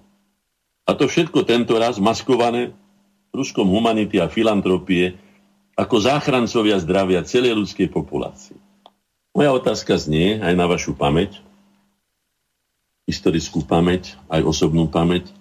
Čo nás oprávňuje dôverovať ľuďom, ktorí považujú, považujú zhrňanie ziskov, a máme o tom dôkazy, napríklad pána Sereša, ktorého keď sa pýtali, že či sa vôbec niekedy zamyslel nad tým, keď zautočil na Libru, veď sú známe veci, kde okradlo celé národy a preto tam aj ne, sú na ňo zatýkače a neviem čo všetko že či pocitoval, že teda tí ľudia nejako, on povedal, že on také veci vôbec nevníma, že na čo by to robil, aké sociálne dopady toho vôbec je, ako biznismena ho to nemôže zaujímať. No. Sa spýtam, či môžu zaujímať v tomto garde, ako som to teraz povedal, pána Gatesa, dôsledky globálnej vakcinácie, ktorú teda plánujú a už o tom hovoria, ako vidíte, už sú vyrobené, už sme včera v televízii videli, už o tom robia propagandu, takmer prvomájovú, vôbec nemusí zaujímať to, či, či to bude mať nejaké vedľajšie účinky. Nakoniec vieme, že zákon, aspoň v Spojených štátoch amerických, hovorí, že nemusia byť, e, alebo nemusia brať firmy, ktoré tieto, tieto, tieto vakcíny či vyrábajú alebo distribujú vôbec zodpovednosť za to, že to bude mať nejaké aj negatívne a mnoho razy aj má negatívne účinky. To znamená, že je to po každej stránke globálne, tak by sme mohli povedať, poistené, že sa im nemôže nič stať a pokiaľ si dobre pamätám, tak Paj Get sa nejako vyjadril, že mu to hodí 1 ku 20, akože teda hodí do toho 1 dolar, investuje a 20 sa mu vráti. Tak si spomente na to, na to, čo som teraz čítal od Agaty Christy, že za humanitné ciele sa dá skryť kadečo, aj tie najväčšie svinstva jednak a keď ide o veľké peniaze, nehodno dôverovať nikomu. A pýtam sa, no prečo by sme mali dôverovať? Pozrite sa, napríklad mi napadlo v tejto súvislosti tzv. helsinský proces. Helsinský proces e, začal v 70. rokoch a vieme veľmi dobre, že tam išlo o nadradenie ľudských a občianských práv, nad, e, teda individuálnych ľudských a občianských práv nad záujmy štátov. Keď sa to stalo, naraz dneska ako keby už individuálne ľudské občianské práva napríklad u nás neplatí ako keby tu bol vyhlásený apartheid pre tých, ktorí sa nedali teda otestovať s veľmi spornými testami, s veľmi sporným štatistickým alebo iným ukazovateľom, ktorý by malo niečom hovoriť, svedčiť alebo nesvedčiť. dokazovať alebo nedokazovať? No. Tak už stačilo demokracie. Minule sme mali tú, tú, tú našu reláciu, kde sme si povedali, že áno, chaosom, chaos pred totalitou a už to tu máme. Áno, už sa diktuje. Áno, dosiahli ústavnú prevahu, dostali štát po svoju moc. Áno, čo by sa trápili? Prečo by mali dodržiavať slovo? Prečo by si mali robiť nejaké, nejaké ja neviem, násilie, aby, aby si vypočuli niekoho iné, napríklad odborné, odborné autority. Hej? A keď už majú, tak potom idú tým, že embarga, sankcie, a tak ďalej. No, neveriť žiadnym trendom ani slubom, to sa vždy oplatí. Tie sú vždy tendenčné a slúžia záujmom toho, kto ich presadzuje. Čo je najhoršou vecou, čo ja vnímam v, tejto, v tejto, tomto chaose, ktorý bol umele vytvorený a v tejto koronahystérii je to, že sú ignorované skutočné odborné a morálne autority, teda ľudia, ktorí dlhodobo slúžia zdravotníctvo, teda slúžia ľuďom, ľudskému zdraviu, ktorí sa odvážili povedať nie svoj názor, ale povedať pravdu, ako to vlastne je. Ako to vlastne je, aké to má dopady, aké to má samozrejme rizika, pretože to je veľmi dôležité. Aj Mečiarovi som vždy povedal, keď som teda mal tú možnosť, keď som sa na čokoľvek teda ohradil voči niečomu, tak som mu povedal, že keďže nie sme Čína, nemáme 100, teda 1,5 miliardy ľudí, tak sa slovenský politik musí vždy spýtať. Vždy sa musí ako prvorade spýtať, aké rizika to má a aké obete za to musíme zaplatiť, alebo môžeme zaplatiť. Pretože my musíme si vážiť každého jedného človeka, musíme si vážiť všetko a nemôžeme vystavovať riziku experimentu, neovereného experimentu s, e, povedzme, ja aj štátnym ústavom pre, pre registráciu alebo liečiv e, vôbec pustiť niečo do takého obehu, masového obehu, do nepripravenej akcie, o ktorej nakoniec vedela skôr kancelárka kancelárka e, Spolkovej republiky Nemecko ako prezidentka, ako hlavná, hlavná no, veriteľka ozbrojených síl. A skutočne tie akcie na Orave, to mi ľudia povedali, že tam mám spustu rodiny, v Bardejove, to sa viac podobalo na vojenský prepad, ako na zdravotníckú výsostne, mala by byť výsostne humanitárna akcia. No ale máme svoje skúsenosti aj s humanitárnym bombardovaním pána Havla bez vyspovedania vojny, vojny v Srbsku. Pravda pod rúškom. Pod rúškom humanity a charity sa skrýva najlepšie. Mali by sme si aj povedať aspoň tak náš, že čo to vlastne pravda je. Totiž pravda nie je iba názor. Títo, títo hrdinskí by som ich nazval, páni doktori, predstaviteľa zdravotníctva, vôbec ľudia, ktorí sa ozvali, nehovoria iba svoj názor. Oni argumentujú dokázateľnými vedeckými, či už štatistickými, alebo medicínskymi argumentami ktoré musia byť brané do úvahy, pretože tu nás skutočne ide o zdravie, ale aj o budúcnosť národa. To je pravda, takže ako je to s tou pravdou? Pod akým rúškom sa schováva? No samozrejme, že ľudia, ktorí sú vystrašení, veď o tom sme mnoho razy hovorili, a to je všeobecná pravda, sú ochotní pristúpiť na hoci čo len, aby si zachránili život. Mám tu na rôzne rúška, už je z toho obrovský biznis. Tu mám asi, nechcem povedať, ale možno, že aj 200 rôznych rúšok, takých, onakých, hentakých. Neviem, ktoré z nich majú, ale pokiaľ ja viem, väčšina tých rúšok, ktoré sa nosia, ktoré som videl, je tam napísané to, že tieto rúška nebránia infekcii ani, ani, ani šíreniu, ani, ani aby, aby sa niekto nakazil. To znamená, že otázka znie, na čo sa teda nosia. Takýto zmetok. Vlk v ruchu barančeka je známe známy príklad, ktorý je, keď hovoríme o pravde pod rúškom. Takisto Janusovská tvár alebo farizejstvo, dvojtvárnosť. To všetko sú známe veci, s tým sa budeme potýkať celý život a budeme si musieť dávať veľký pozor. Mali sme nakoniec aj jednu z relácií, ktorú som mal, kde sme hovorili o tom, že aká je hodnota dôvery. Hodnota dôvery je obrovská, ale vtedy, ak sa môžeme skutočne s dôverou spolahnúť na človeka, ktorý napríklad nás bude operovať, alebo ktorý nám nás lieči dlhodobo a tak. Tam je tá dôvera. Ale veriť biznismenom, ako som to v tom druhom citáte povedal, je veľmi sporné, najmä ak ide o také obrovské, gigantické peniaze a objednávky, ktoré majú skutočne miliardové hodnoty. No a čo je to humanita? Aby sme si na začiatku povedali, lebo vždy sme si povedali, tak pravda nie je iba názor. Pravda je to, čo sa dá argumentami dokázať. Uh, humanita. Humanita ako tá preklad je ľudskosť. Uh, ona organicky súvisí podľa Herdera so vzdelaním. Humanita je poklad, vymoženosť všetkých ľudských snách. Je to, dalo by sa povedať, vrchol a ja osobne by som tomu dodal za seba len toľko, aj som to už mnoho razy povedal, že humanita je našim poslaním, teda ľudskosť. Nemáme žiadne vyššie poslanie, ani žiadne hlavnejšie poslanie ako to, aby to bola ľudskosť. Ale keďže ľudskosť má aj tie isté stránky, tak predovšetkým hovorím o ľudskosti, ako nám ho prezentujú najvýznamnejšie osobnosti slovenských deň. Nie, že slovenských, svetových, prepačte. Charita, ďalšia z tých masiek, ktorá sa používa, je od slova zlutovanie, zmilovanie. Ja sa spýtam, či my potrebujeme zlutovanie alebo zmilovanie, či my nemáme ako slobodný národ a zvrchovaný subjekt medzinárodného práva dostatok prostriedkov na to, aby sme si sami riešili svoje veci. Prečo sme zrušili napríklad imúnu šarišskej Michalany?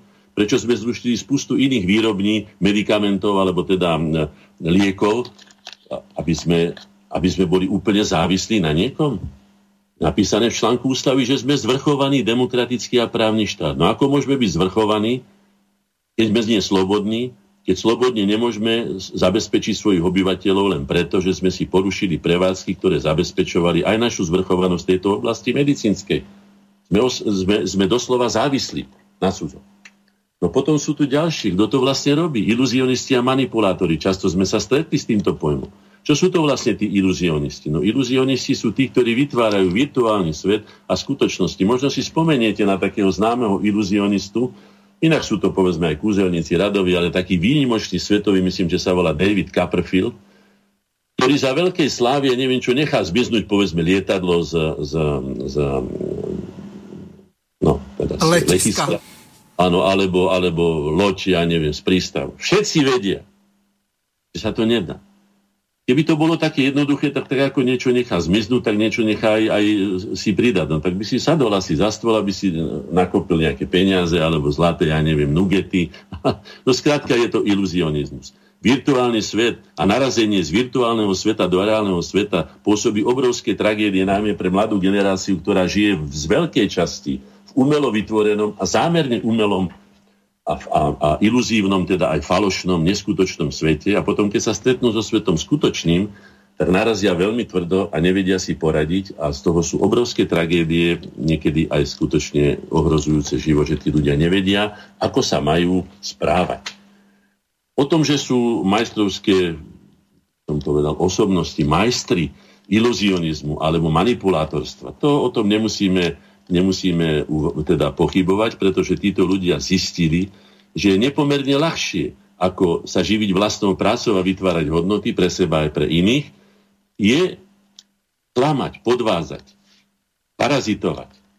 Takto je postavený svet a s týmto by mala skutočne najmä mladá generácia niečo robiť, pretože je to obrátené hore nohami, že tí, ktorí sa najviac narobia, majú, to si zoberme treba z polnohospodárov, ktorí sú základom života všetkých ľudí, aj tých najväčší boháči, musia byť odkázaní na to, že niekto vypestuje zrno, rýžu, alebo ja neviem, nejaké mesko, alebo zeleninu a tak ďalej. Dolárov, ani zlata, ani, ani briliantov sa ešte nikto nenajedol, ani oni nie, ale mali by si uctievať tých ľudí, naopak oni ich vyciciavajú, ich, ich podceňujú, parazitujú na nich a tak ďalej. No pandémia, aj tým slovom sa čest, státo, čest, teda často stretávam, hej. Epidémia je, keď sa povedzme nejaká infekčná nákaza vyskytne na nejakom veľkom území, vo veľkom množstve. A pandémia už, keď je pán, je to pán historický, alebo pán germánsky, alebo pán tak ako vše, to znamená, že zrejme tak ako celosvetová by mala byť. No. E, mnohí, ktorí to sledujú, sú to odborníci, budem sa teda opierať predovšetkým o tých, ktorým verím, a to sú odborníci. Rozhodne to nebudú politici, to vás môžem ubezpečiť, aj vám by som to teda radil, pretože zlých politických rozhodnutí a škodlivých politických rozhodnutí sa slovenský národ už teda dožil príliš veľa na to, aby im ešte dokázal veriť. Dajme teraz, keď vidíme, že to vyvrcholí v, v, v takej reprezentácii, v úvodzovkách samozrejme reprezentácii, za ktorú sa musíme doslova hambiť, aj v zahraničí. Týka sa to rovno pána Igora Matoviča, jeho vystúpenia nedávno v zahraničí, ako nás tam preslávil, aký sme vzdelaní, aký sme inteligentní, aký sme vtipní v úvozovkách. Viete, v Nemecku vydal alternatívny e, mediálny časopis e, e, právu nazvanú Analýza krízového riadenia. Vláda ignorovala vedecké závery, čo viedlo jednoho z autorov z týchto zverejnení cez alternatíve kanály. Celá správa je k dispozícii na internete, môžete si to aj nájsť, ale prečítam z nej aspoň niečo, čo si myslím, že je dôležité.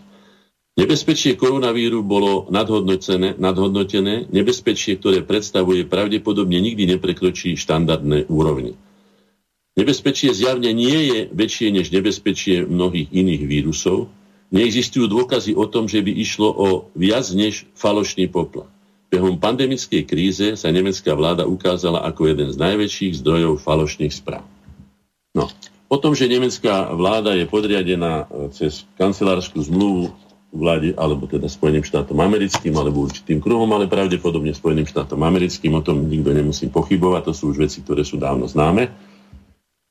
Ale to, že pandémia e, je podvod, začína vychádzať najavo už v niekoľkých zemiach a vyjadrujú sa veľké autority a kolektívne autority. To znamená, že stovky a stovky lekárov, odborníkov, ktorí na základe vedeckých pozorovaní, klinických skúseností hovoria ľuďom pravdu, pretože je logické, že lekár by sa mal starať predovšetkým o zdravie nie o kšefty, nie o, o zisky, nie o, ja neviem, biznis a tak ďalej, ale mal by sa starať a aj sa stará. Hoci nie všetci, musím povedať, pretože som čakal masovejšiu odozvu.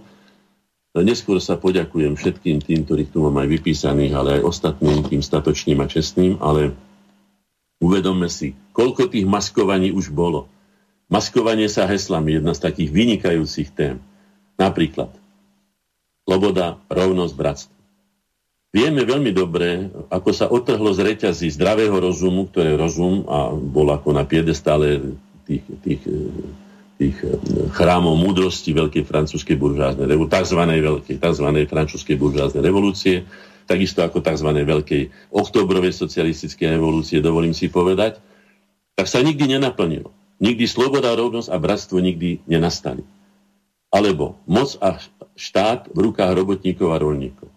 No už keď si len spomeniem, neviem, či ste si všimli, pán, pán eh, Hazucha, vy ste historik, ale myslím, že predčerom, no nie, 28.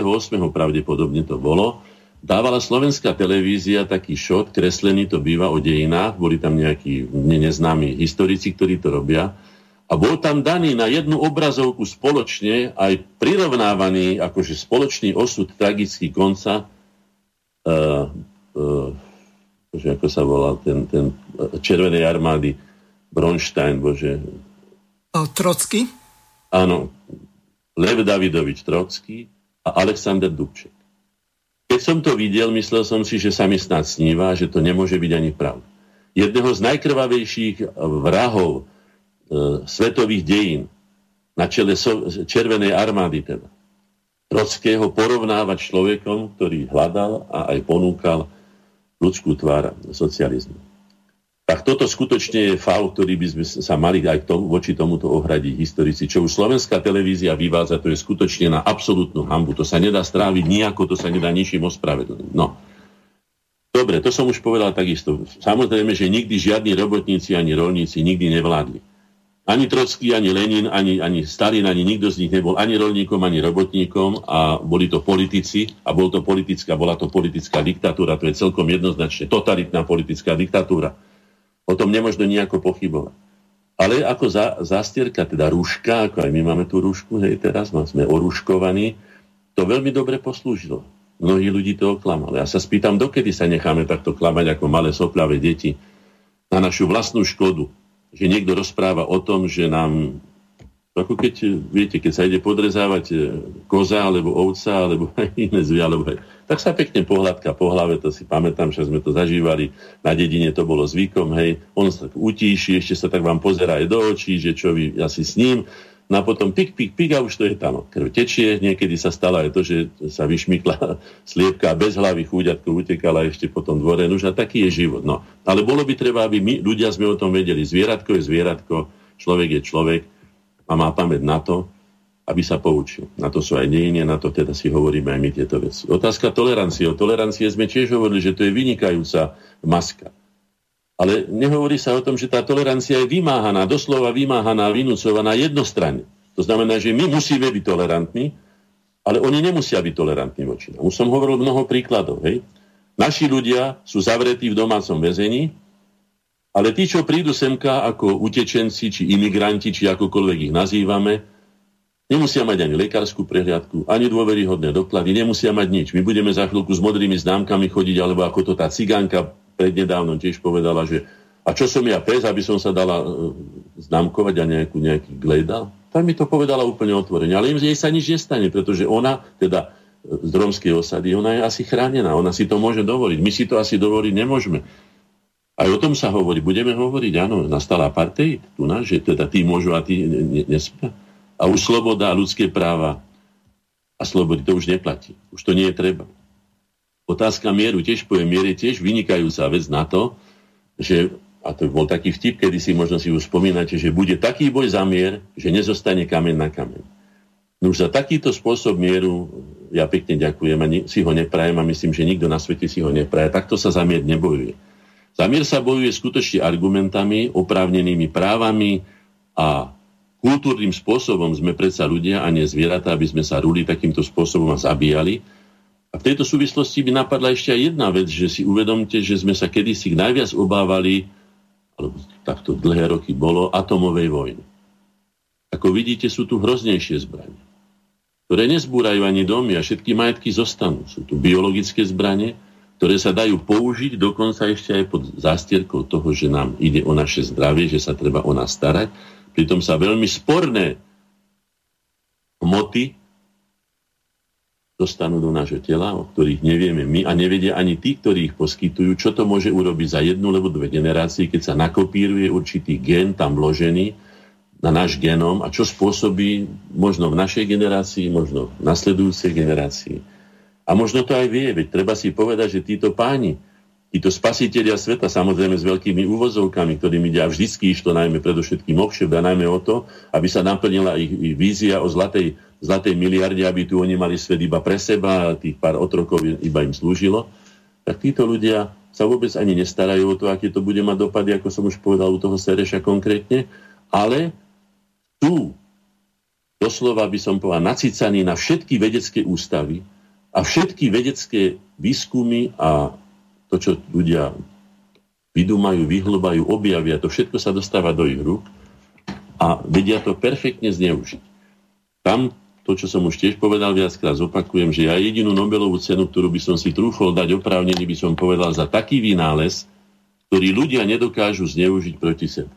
To znamená jednoznačne pozitív. Všetko, čo ľudia vymysleli, bolo zneužité predovšetkým, predovšetkým najmä týmito ľuďmi, tými iluzianostami a manipulátormi, a samozrejme ich vernými prisluhovačmi, Goebbelsákmi.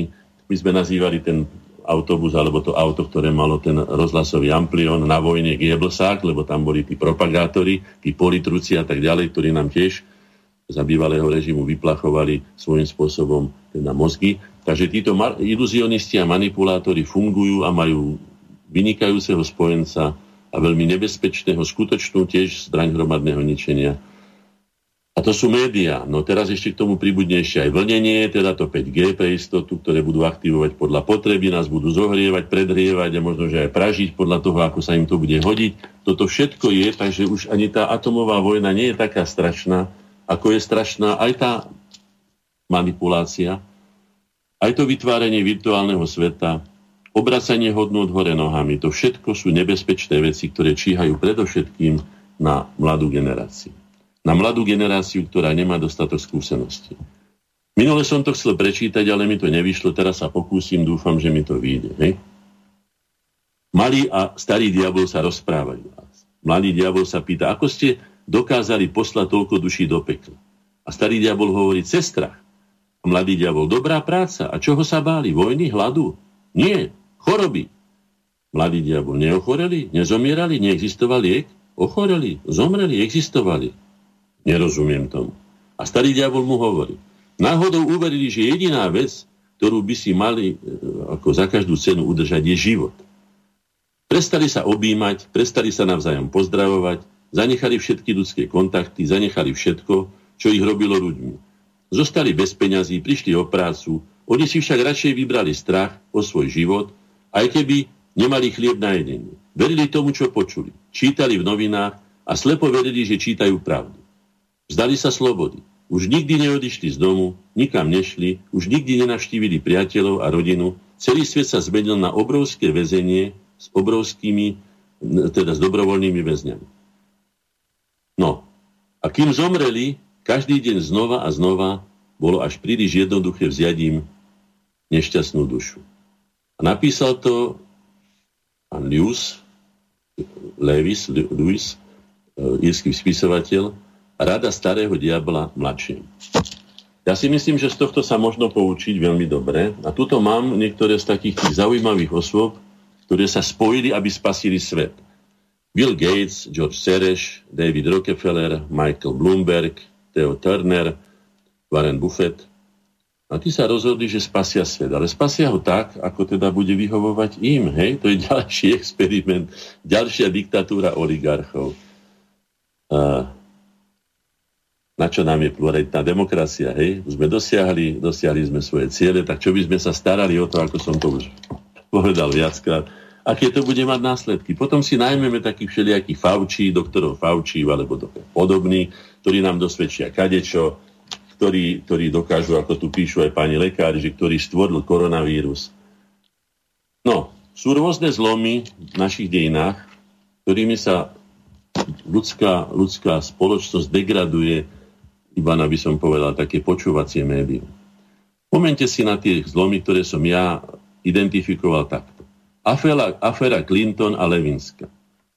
Ja som rátal, že po tom, čo sa odohralo, že v oválnej pracovni Bieleho domu sa odohralo, čo, čo všetci poznáme, hej, to by som povedal, je síce morálne e, hrozné, alebo teda je to, je to škaredé, alebo odporné, ale čo bolo trestuhodné, bolo to, že on dva razy prisahal na ústavu alebo na Bibliu, myslím to bolo, že nemal nič spoločné s pani Levinskou a potom, keď vyťahla ten biologický materiál, o tom bude tiež dneska reč, jeho biologický materiál, neviem teraz, či po roku, či po dvoch, bol impeachment a ten potvrdil pána Clintona, ktorý dva razy klamal pred očami celého národa, to znamená, že krivú prísahu robil. Tam som si povedal, tak čo? To je skúška morálnej chordy, morálnej chrbtice ľudstva, alebo teda americkej spoločnosti. Ak už toto prejde, tak už potom vieme, že potom dal Clinton bombardovať, neviem, dve alebo tri krajiny sveta. Potom už bol meký, už bol predvarený. Vidíte, čo robia s našimi politikmi, ako im obúchávajú o hlavu ich, ich, ich eh, čo sú to diplomovky a získavanie, ešte sa nakoniec Matovič a chváli tým, ako flákal školu, ako ľahko získal tú diplomovku a že ju vlastne opísal. Tak, tak, to všetko sú naše. No, takže toto. Potom bombardovanie Jugoslávie. To je ďalšia z vecí takých zlomových, bez vypovedania vojny zločin, zločin proti ľudskosti a bombardovanie predovšetkým teda cieľov civilných a tak ďalej. Potom to Břežinského, ak si spomeniete, Zbigniew Břežinský povedal, rozhodli sme sa, že budeme vedieť všetko. No a tomuto je podriadený celý ten elektronický priemysel, aj to naše budúce, alebo už aj súčasné čipovanie a to všetko, tvorčekovanie, sledovanie a tak ďalej. Potom nedávno pred našimi voľbami, tými osudovými v roku 2020, niekedy v júni, lebo v júli, lebo v auguste, nepamätám si, v roku 19 bolo odvolanie Salviniho. Kedy som povedal, ukázali nám svoju silu. Dajte si dobrý pozor. Títo ľudia budú manipulovať, alebo nám ukázali, že urobia čokoľvek. Salvini mal obrovskú popularitu, mal navyše pravdu pri obrane záujmov, podobne ako mal pravdu Miloševič pri obrane záujmov ako prezident teda Srbska alebo bývalej Jugoslávie, tak aj on pri obrane záujmov Talianska predovšetkým keď povie americký prezident, že USA first, alebo tak to je v poriadku, ale keď to povie Salvini, tak nie. Tam bolo ďalší zlom, ďalší zlom, ďalšie nalomenie predovšetkým tej morálnej chrbtice ľudstva, hodnotového systému. Potom aj tie provokácie, nedokázateľné aféry, lietadlo, ktoré zmizlo, to, čo sa zostrelili pred, pred, teda nad Ukrajinou, pripísali to, nikdy to nedokázali. Potom, ja neviem, Novičok, Jedna aféra s Novičukom, druhá aféra, nedokázali, hej? Toto všetko, tieto všetky gebelsáčtiny, ktoré nalamujú vedomie ľudstva a ktorého, ktorého svojím spôsobom nútia alebo privykajú ho na to, aby si zvykal na tieto veci, ako že sú normálne. Vychylovanie normality až po úplnú abnormalitu, až po debilizovanie ľudstva. Ľudská morálka je podlomená dlhoročným cieľavedomým pôsobením tzv. liberálneho neomarxizmu tzv. frankfurtskej školy. To, to, všetko nasvedčuje tomu, že skutočne sa tá, cesta, tá dlhá cesta inštitúciami podarila, keď obsadili si takých pedagógov, ktorí nám vychovávajú takúto mládež a nehovoria o tých médiách, čo som už povedal mnohokrát. Vnúcovanie reklamami úpadkového životného štýlu. Zisk bez ohľadu na následky. Zisk ako cieľ za každú cenu spoločensko-ekonomický systém, ktorý umožňuje povýšiť zisk alebo vôbec čokoľvek iné dokonca nehmotné, nad ľudské zdravie, ľudskú dôstojnosť, nad ľudskú slobodu, ľudské práva, je chorý a zlý a je škodlivý. Treba s tým niečo robiť, budeme si hovoriť na záver, to vyjde, pozerám, koľko hodín ešte máme čas, hej. No, digitálni otrokári. Uh, možno si spomeniete aj vy, ktoré sú nám vnútené trendy. Ja som si to vypísal tak, ako mi napadli, možno, že mnohé teda obídem, ale predsa len spomente si aj vy na seba. Masívna mediálna kampaň. Konzumizmus. Rabovací, parazitický, povrchný životný štýl. Zabíjanie tvorivosti. Takzvaný, takzvaný liberalizmus ako odnož neomarxizmu frankfurtskej školy. Takzvaný liberalizmus, ktorý nemá so slobodou nič spoločné, pretože týchto ľudí zotročuje už aj tým, že vytvára virtuálny svet, ktorý neexistuje. Tí ľudia sa nevedia, tí ľudia ním postihnutí sa nevedia potom orientovať v reálnom svete, nevedia riešiť jeho problémy a sú z toho nešťastní. Takzvaná luzerská móda. Ste si všimli, ako sa to chytilo rýchlo, ako človek ľahko padá z tých výšav veličavov, o ktorých písal e, Hviezdoslav, hej? Ako ľudstvo mohlo z veličavo spadnúť, brz do bahna a tak ďalej. Ale ako ľahko padá. Keď som videl panie 60 ročné aj staršie s rozdriapanými kolenami, e, rozkmasanými rukami a neviem čím všetkým, potetovaní, opiersingovaní. Generácia online, sme generácia online. V Amerike ma upozorňovali tí, čo žijú, naši priatelia aj členovia v Ameriky, že 24 hodín e, vlastne preprogramovávania online teraz tí zaštoplovaní ľudia, tie zaštoplované uši tými sluchatkami, ktoré im sústavne niečo indoktrinujú do hlavy, do hlavy, do hlavy, prevracajú im hodnoty. Pamätajte si na to slovo, alebo často sa používa. Neriešim. To neriešim. To nezaujíma. No. Individualistické sebectvo. No.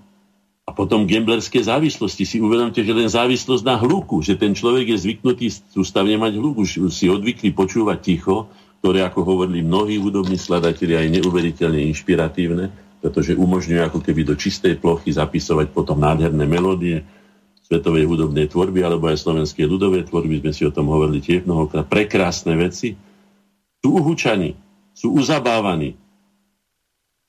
A čo vlastne ide týmto, týmto globálnym oligarchom? O čo im vlastne ide? Však teda majú toľko peňazí, vy ste povedali, aj moci majú toľko, že sa môžu s tým úplne, by som povedal, zadusiť oni potrebujú ovládnuť zdroje sveta, podriadiť si ľudstvo, e, vytvoriť robotickú armádu. Však vidíme, že dneska už oni za chvíľku nebudú potrebovať ani, ani, ani e, armádu, ani tí policajti, lebo aj tí majú nejaké srdce, aj tí majú nejakú mamu, otca, aj tí vidia, tí sú sami takisto e, všelijakým nátlakom vystavení. A oni nepotrebujú, nahradia ich dronmi, budú na nás posielať len také vrtulky, ktoré budú mať v sebe, ja neviem čo, možno, že aj ten novičok, alebo nejaký iný postrek na nás.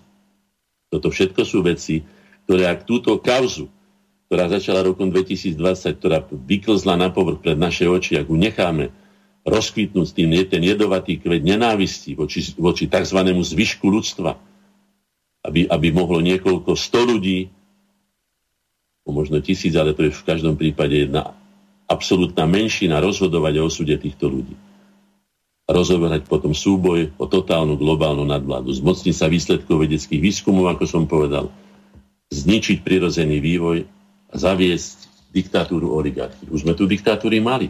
A cieľom je, a vidíme to na našej spoločnosti, na našej slovenskej spoločnosti, cieľom je narušiť všetky štruktúry a vzájomné vzťahy. Narušiť fungovanie sveta a jeho, teda v jeho vývojom overenej podobe. Ďalej zakryť svoje podvody.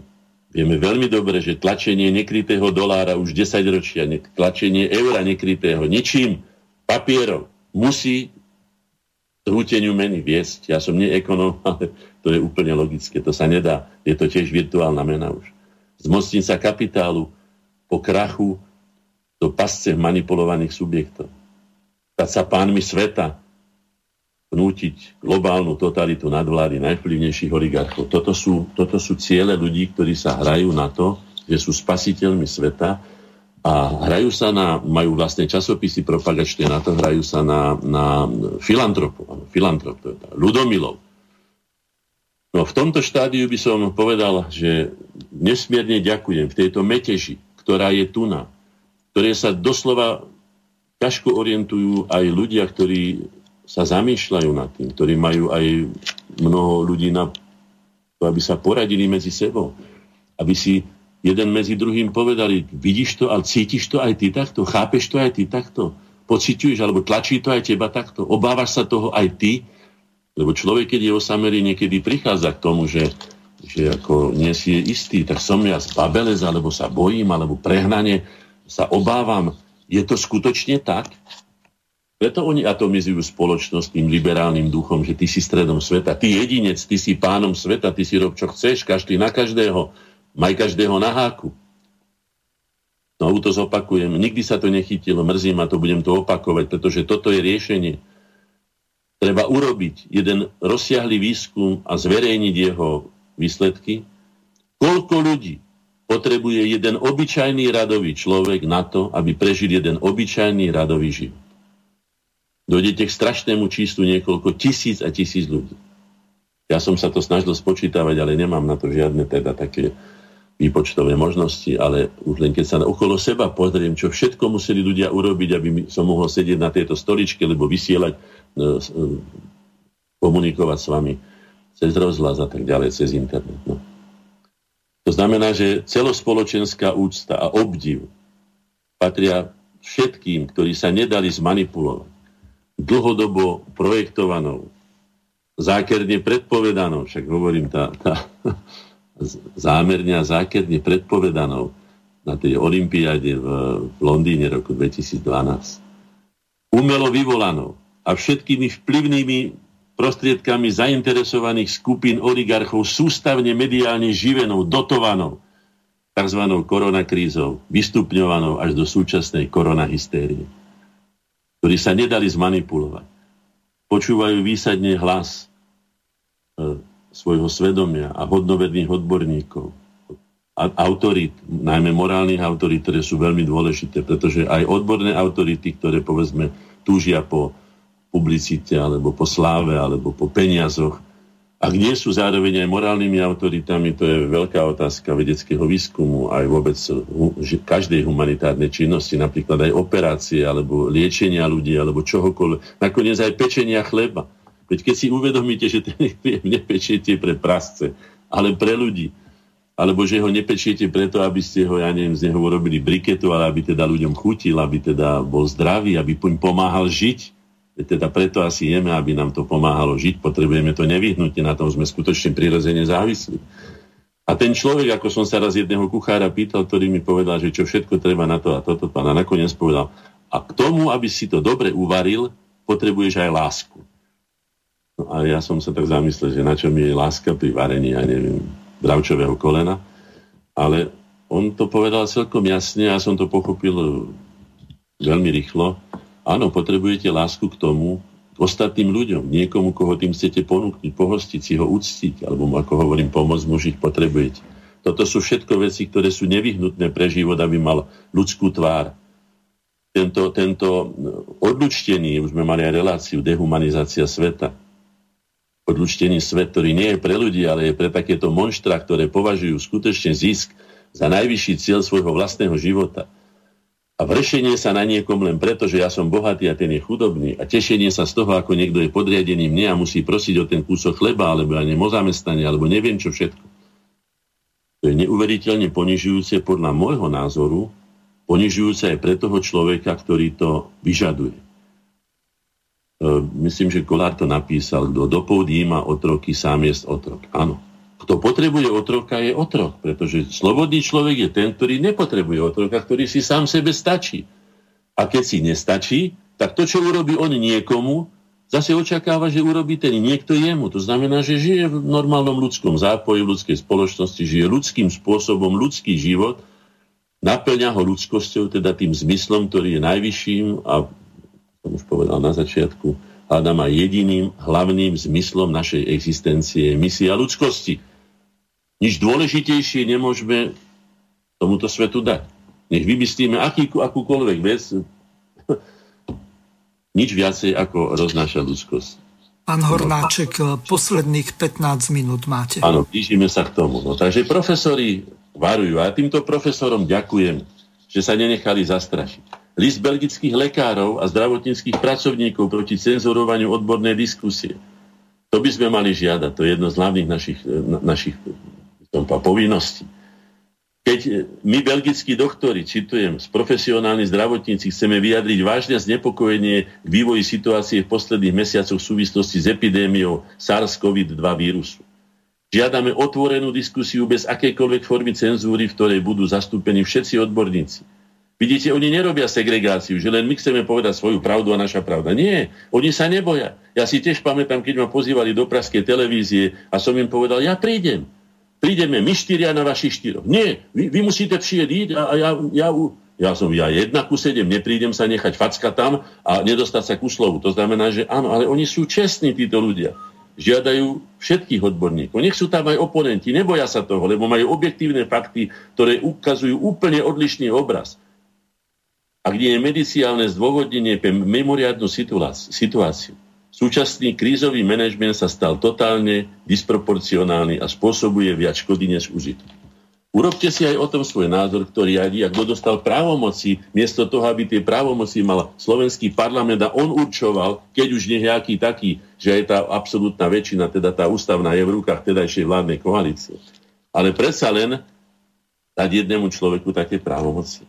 Ja ďakujem pánovi profesorovi Hrušovskému menovite za to, že povedal, že jednobunková koronavírusová medicína, hoci ako by vláda chcela umelo nadhodnocovať, je úzko prepojená a že tým trpia ostatné. A povedal to ďalší z tých veľkých bojovníkov terajšej, terajšej bitky, pán, pán Bukovský to povedal, že oveľa viacej ľudí zomiera na nepomerne závažnejšie oneskore, teda onemocnenia len preto, že sa peniaze presúvajú jednostranne na niečo, čo je umele vyvolávané, nadhodnocované, dokonca ešte aj falšované štatisticky a všelijakým spôsobom manipulované. To by sa v medicíne robiť nemalo a podľa mňa sa to ani nesmie. Takisto pán pán e, doktor Vladimír Malec hovorí, a nechcete sa hambiť za to, že keď to všetko praskne a sa ukáže, že to všetko bol blav, alebo veľká časť toho bola blafovaná, že to bolo umele kvôli nejakým šeftom a zárobkom manipulované, že z vás nazvú, že, že budete vyzerať ako idioti? Profesor Fischer, list prezidentke, píše tu celkom jednoznačne o tom, že aby sme to nerobili, že toto robí viacej škody ako osohu. Čo chceme teda? Všetko zahodiť, všetky naše vedomosti a, a našu ľudskosť a pre koho? Chceme robiť zo seba nejaké experimentálne zvieratko alebo necháme robiť zo seba? Keď píšu už aj české správy, čo tu čítam, covidový apartheid, slovenská vláda Igora Matoviča na deň 200, 102. výročia vzniku Československa prijala vládne uznesenie zavádzajúci apartheid, ktorým sa naplňuje hrozivé porodstvo, to už nebudem Biblia a tak ďalej. Vláda v uznesení odporúčuje hlavnému hygienikovi, aby vydal vyhlášku, ktorou zamestnávateľia, živnostníci a prevádzkovateľia obchodov a služieb na Slovensku nebudú smieť do budovy pustiť osoby zákazníkov bez čerstvého potvrdenia. Čo je to čerstvé potvrdenie? Dokedy je čerstvé? Dneska ho máte, zajtra môžete byť infikovaní. A keď ste infikovaní, ešte nemusíte mať príznaky toho. To sú všetko veci, ktoré sú dávno a mnoho razy povedané, ale žiaľ tento hlas sa nedostane ani do verejnoprávnej televízie, čo považujem za teda nepriateľné. Tu čítam pána, pána Emilia, Emiliána Kozmu, ktorý tu napíše, že potrebujeme kompetentných politikov. Doslova sa, doslova sa dožaduje spôsobilých a zodpovedných politikov, ktorí tu chýbajú že je to jednostranné, že tu vzniká chaos, že tie súčasné masové antigénne testy registrované sú vôbec není registrované na štátnom ústave kontroly lieči. Akým, ako je možné toto vôbec dať do, do obehu? Že sa to potom dodatočne vybaví? A potom ešte, ako sa tu nadáva ľuďom, veď ak si dovolí predseda vlády hovoriť do pléna Národnej rady Slovenskej republiky svojim kolegom, že sú skunkovia alebo sú hove, hovada, myslím, že to hovorím po, po, po Trnave, hovada. Sú to za spôsoby, ako je možné, že takýto človek je vôbec v politickom obehu. A píše tu dokonca tento pán Kozma Emilian, píše, prosím vás, pán premiér, úprimná a hodnotá rada pre vás, ako vyrieši túto krízu. Odstúpte čo najskôr. Inak svojim zotrvaním iba prilievate olej do ohňa. Takýchto máme predstaviteľov. A teraz ja sa dostanem k tomu, čo by som ja chcel povedať. Dúfam, že mi to vyjde. Zákonitosti treba si povedať, že každý, kto sa nechá vyprovokovať a príjeme hru protivníka, prehráva. My sa nesmieme nechať vyprovokovať, my musíme racionálne a rozumne riešiť, pretože oni nás vedome ženú podľa môjho názoru do hystérie, aby sme začali robiť chyby. Vychádzame z tej poznania svojho, ktoré hovoria, ktoré som už mnoho razy povedal, že revolúcia je ten najhorší, najnebezpečnejší a najškodlivejší spôsob robenia v úvozovkách poriadku spoločnosti a štát. Tak si treba dať pozor. Uvedomme si, čo sa stane s organizmom, ktorého súčasti medzi sebou nekomunikujú, nerešpektujú sa, presadzujú len svoje egoistické záujmy na úkor záujmov celku. Môžu jednotlivé súčasti organizmu žiť bez iných? Vzájomne spolupracujúcich súčastí môžu žiť plnohodnotne a zmysluplne? Môže byť organizmus, ktorého súčasti nespolupracujú na spoločnom záujme, môže byť úspešný?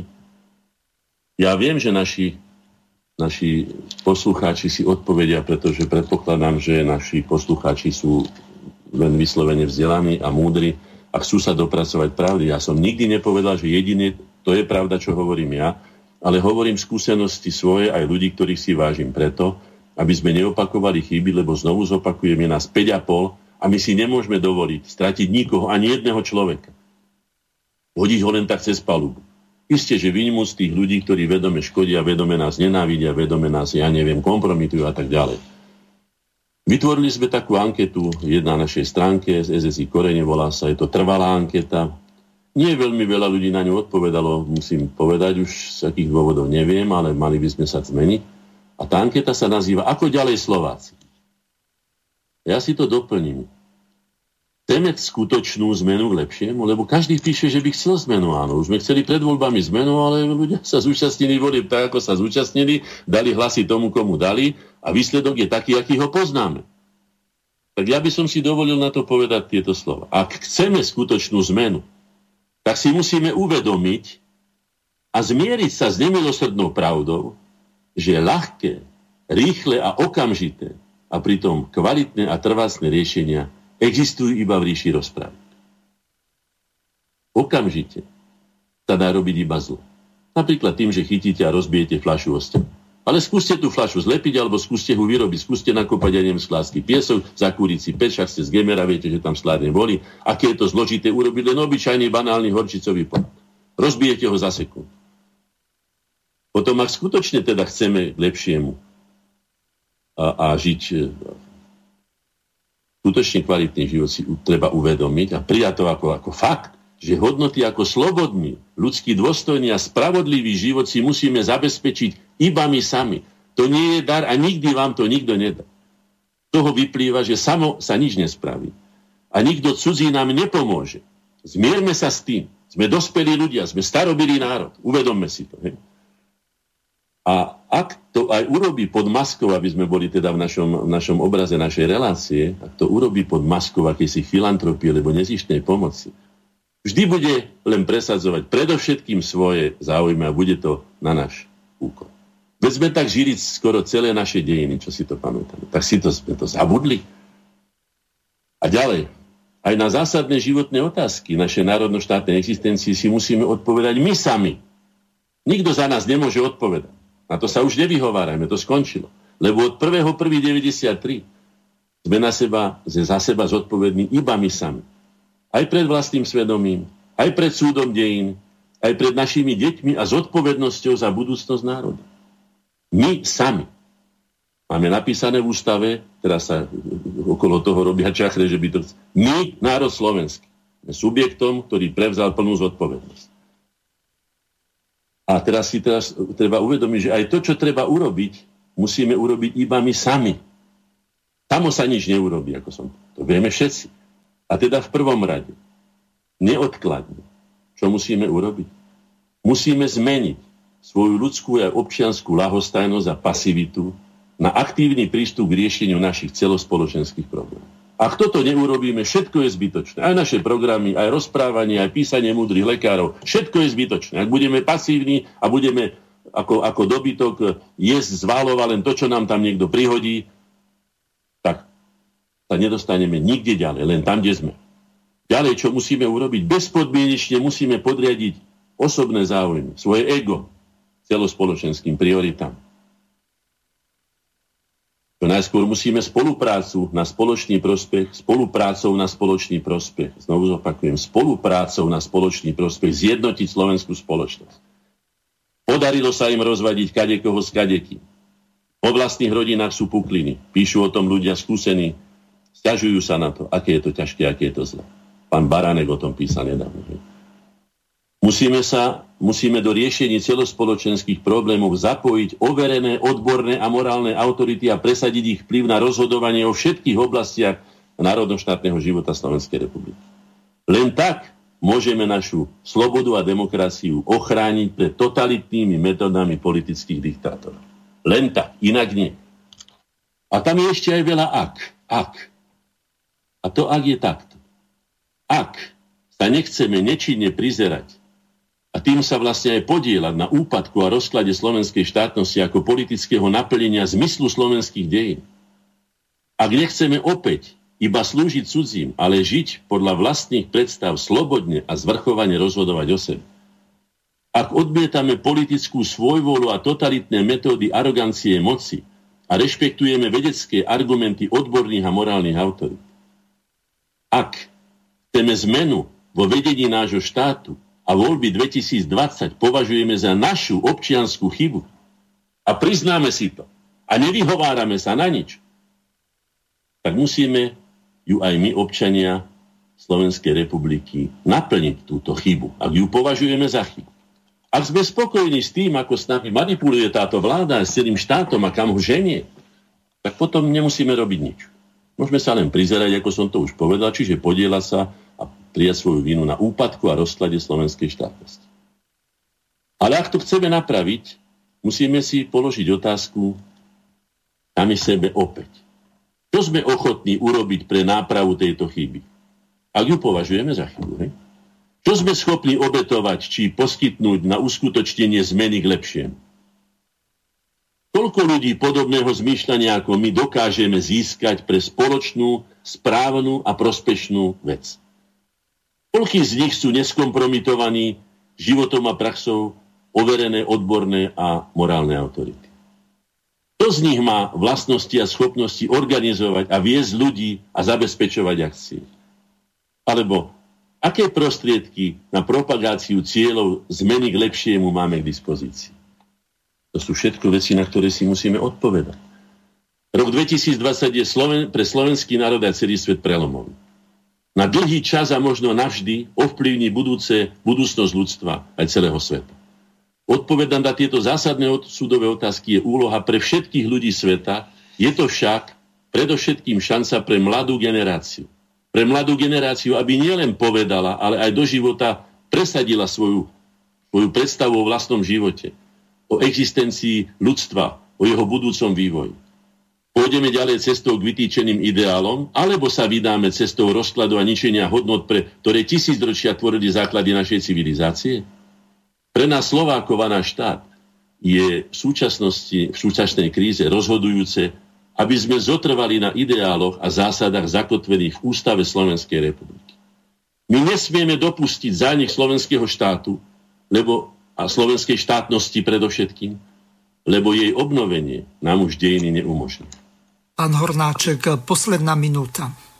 Preto braňme svoj štát aj naše ľudské občanské práva a slobody a zaručené ústavou aj ústavnosťou ako základ právneho štátu a slobodne a sebavedome, aké treba aj dôrazne využíme nie na osobný, ale na celospoločenský prospech, e, že tým predstavitelia štátu môžu konať iba to, čo im ústava prikazuje. My občania môžeme vykonávať všetko, čo nám ústava nezakazuje. Konajme s vedomím, že štát a jeho predstavitelia majú, sú povinní lebo sú za to platení z daní občanov, slúžiť občanom a nie ich zastrašovať, traumatizovať, vydierať či škandalizovať. Preto v záujme pokoja, poriadku, za najlepšie a najspravodlivejšie riešenie súčasnej krízovej situácie považujem nie revolúciu, nie, nie, nie, nie nepokoje občianske, ale pokojné odstúpenie vlády. Ak ani toto, tento pokojný krok nie je táto vláda schopná, nech potom rozhodne ľudové hlasovanie referendum občanov Slovenskej republiky. Som presvedčený, že tento raz bude platné. Ďakujem vám veľmi pekne. Viac času v tejto relácii už nezostalo. Lúčim sa s pánom akademickým maliarom Williamom Hornáčkom a s našimi vzácnymi poslucháčmi. Prajem im príjemné počúvanie ďalších relácií Slobodného vysielača a o 4 týždne sa teším na reláciu Slovenské korene opäť s pánom Hornáčkom. Do počutia. Vysielací čas dnešnej relácie veľmi rýchlo uplynul, tak sa s vami zo štúdia Banska Bystrica Juh lúči moderátor a zúkar Miroslav Hazucha, ktorý vás touto reláciou sprevádzal. Vážené poslucháčky a poslucháči, budeme veľmi radi, ak nám zachováte nielen priazeň, ale ak nám aj napíšete vaše podnety a návrhy na zlepšenie relácie, lebo bez spätnej väzby nebudeme vedieť relácie zlepšovať, za čo vám opred veľmi pekne ďakujem. Do počutia. Táto relácia vznikla za podpory dobrovoľných príspevkov našich poslucháčov. I ty sa k ním môžeš pridať. Viac informácií nájdeš na www.slobodnyvysielac.sk Ďakujeme.